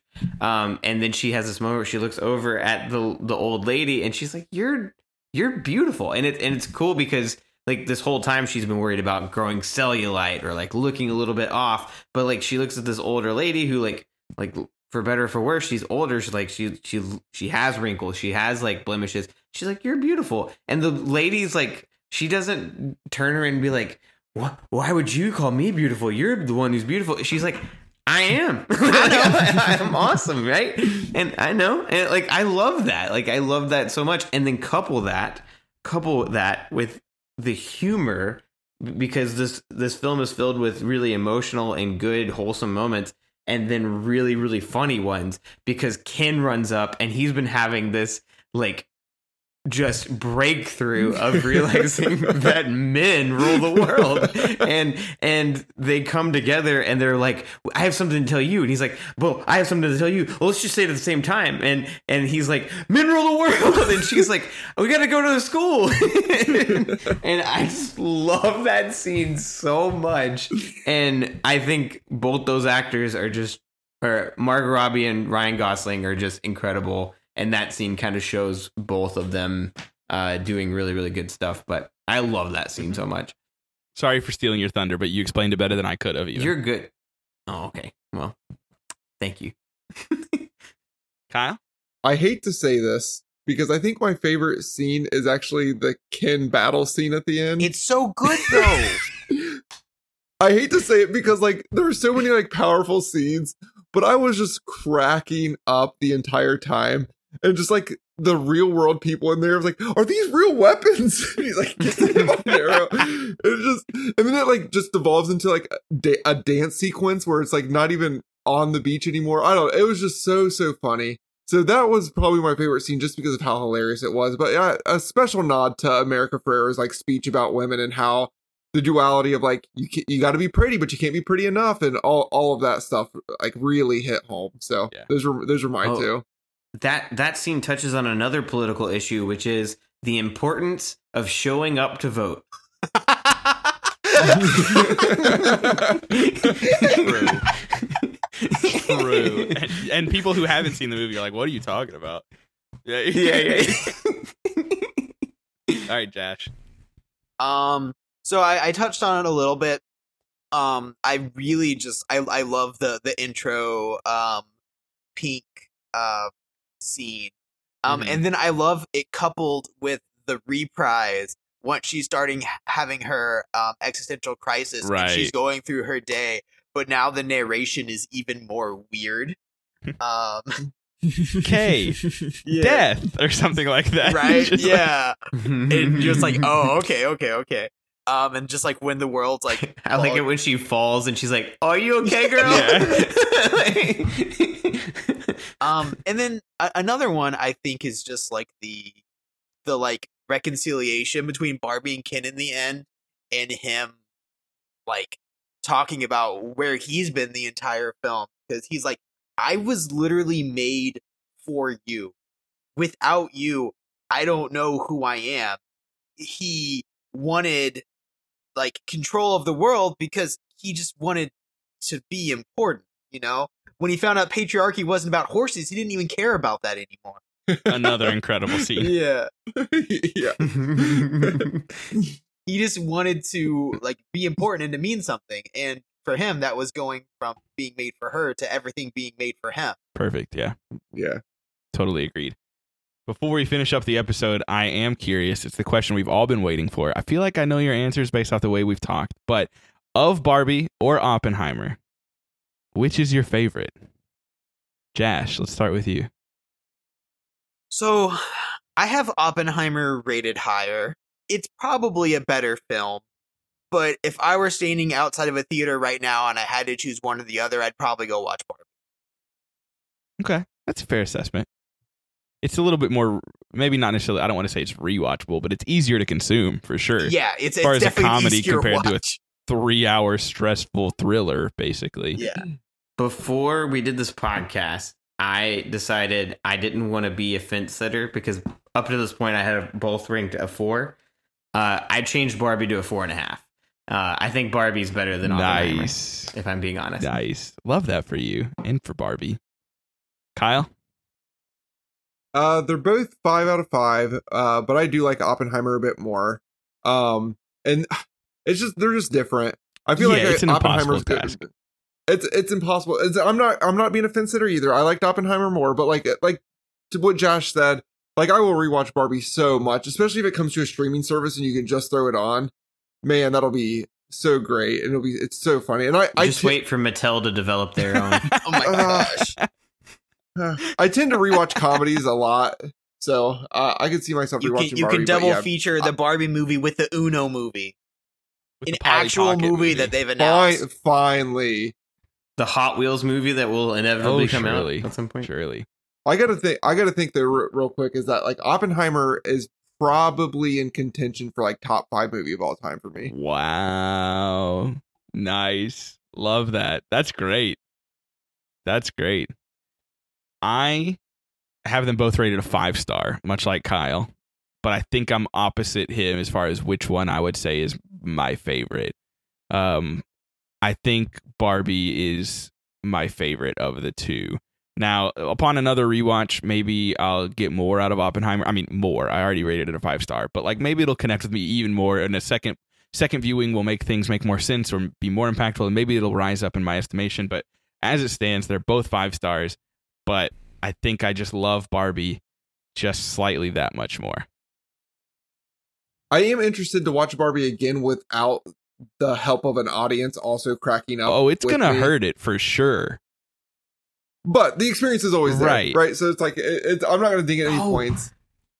Dang it. We never even mentioned like one of the best parts, which is when uh Margot Robbie's character is like, I'm not pretty. Oh, that was so. oh, funny. it breaks the fourth and wall. She's like, yeah, she's like, uh, note to the directors: if we want to make this point across, we probably should not cast Margot Robbie. That and then the uh the censored f bomb with the Mattel sign over Oh it. yeah. oh my gosh! It's funny. I actually saw someone tweet before viewing Barbie about like the fourth wall break about Margot Robbie being too pretty. But like I didn't literally think that the movie would pause and there would be a narrator that was like that said that. Like I fully expected something, but not that. Uh, but it cracked me up. I think they nailed it. And we didn't mention this either. I forget the band off the top of my head, but man, so many call outs to people. Like when they said Depression Barbie was watching the BBC docu series Pride and Prejudice over and over again, like I just stared at Danielle and we we shared a look and cracked up. They mentioned something about a band, and then for us film bros, they mentioned something about the the Godfather and have them explain the Godfather's greatness to Oh, you. Oh, that was so it's funny so too. good, man. I told Emily, I was like, when you go see this, you need to watch for the scene when they're like, uh, what what about dad? Oh, he'll be fine. And it cuts to him just on the couch doing Yeah. Duolingo. I love him. He's trying his best. He's doing his best. Man. I think he that's seems like a great dad. I think that's a real testament to this movie that we are constantly thinking of new scenes that we love and want to share and don't really want to stop talking about it. I'm not sure that Oh, the, the duration that we talked about Oppenheimer compared to the duration we talked about Barbie. We've talked about Barbie a lot more than I thought we would. Uh, and I think that's saying something. I'm very happy we all came away uh, from this weekend loving both movies. Oh yeah, it was a Uh, successful. so two two of us are team Barbie, two of us were team no, Oppenheimer. Yeah. it's three one. Oh yeah. Right? Well, do I think Jash said that uh, Oppenheimer is the better Jash movie, the t- but okay. that yeah, he would I, I, I he would go see Barbie again. rated higher. Barbie's more of a rewatchable okay, that's right. That's right. But hey, great weekend, great movies, great games. I'm really stoked that we got to spend this time together. Thanks for coming down, Kyle. Thanks for not Oh, thanks coming for down, having me, Kenny. boys. It was a blast. we had a great time. Anything more you want to say about Oppenheimer or Barbie, or should we just end the show here? Okay. Let's get out It's of here. one a.m. Yeah, Yeah, it's late. it's so We've been recording for over three hours. I think it'll be edited down to under a three hour podcast still, but it's going to be right there. So thanks everybody for listening to the Board Game Box Office podcast. We hope you enjoyed. Leave us a review on all your favorite platforms that you're using. Come talk to us in the Discord. We'd be happy to talk about any of these games, movies, and more with you there. We'll see you there. Babylon anime. Let's get out of here.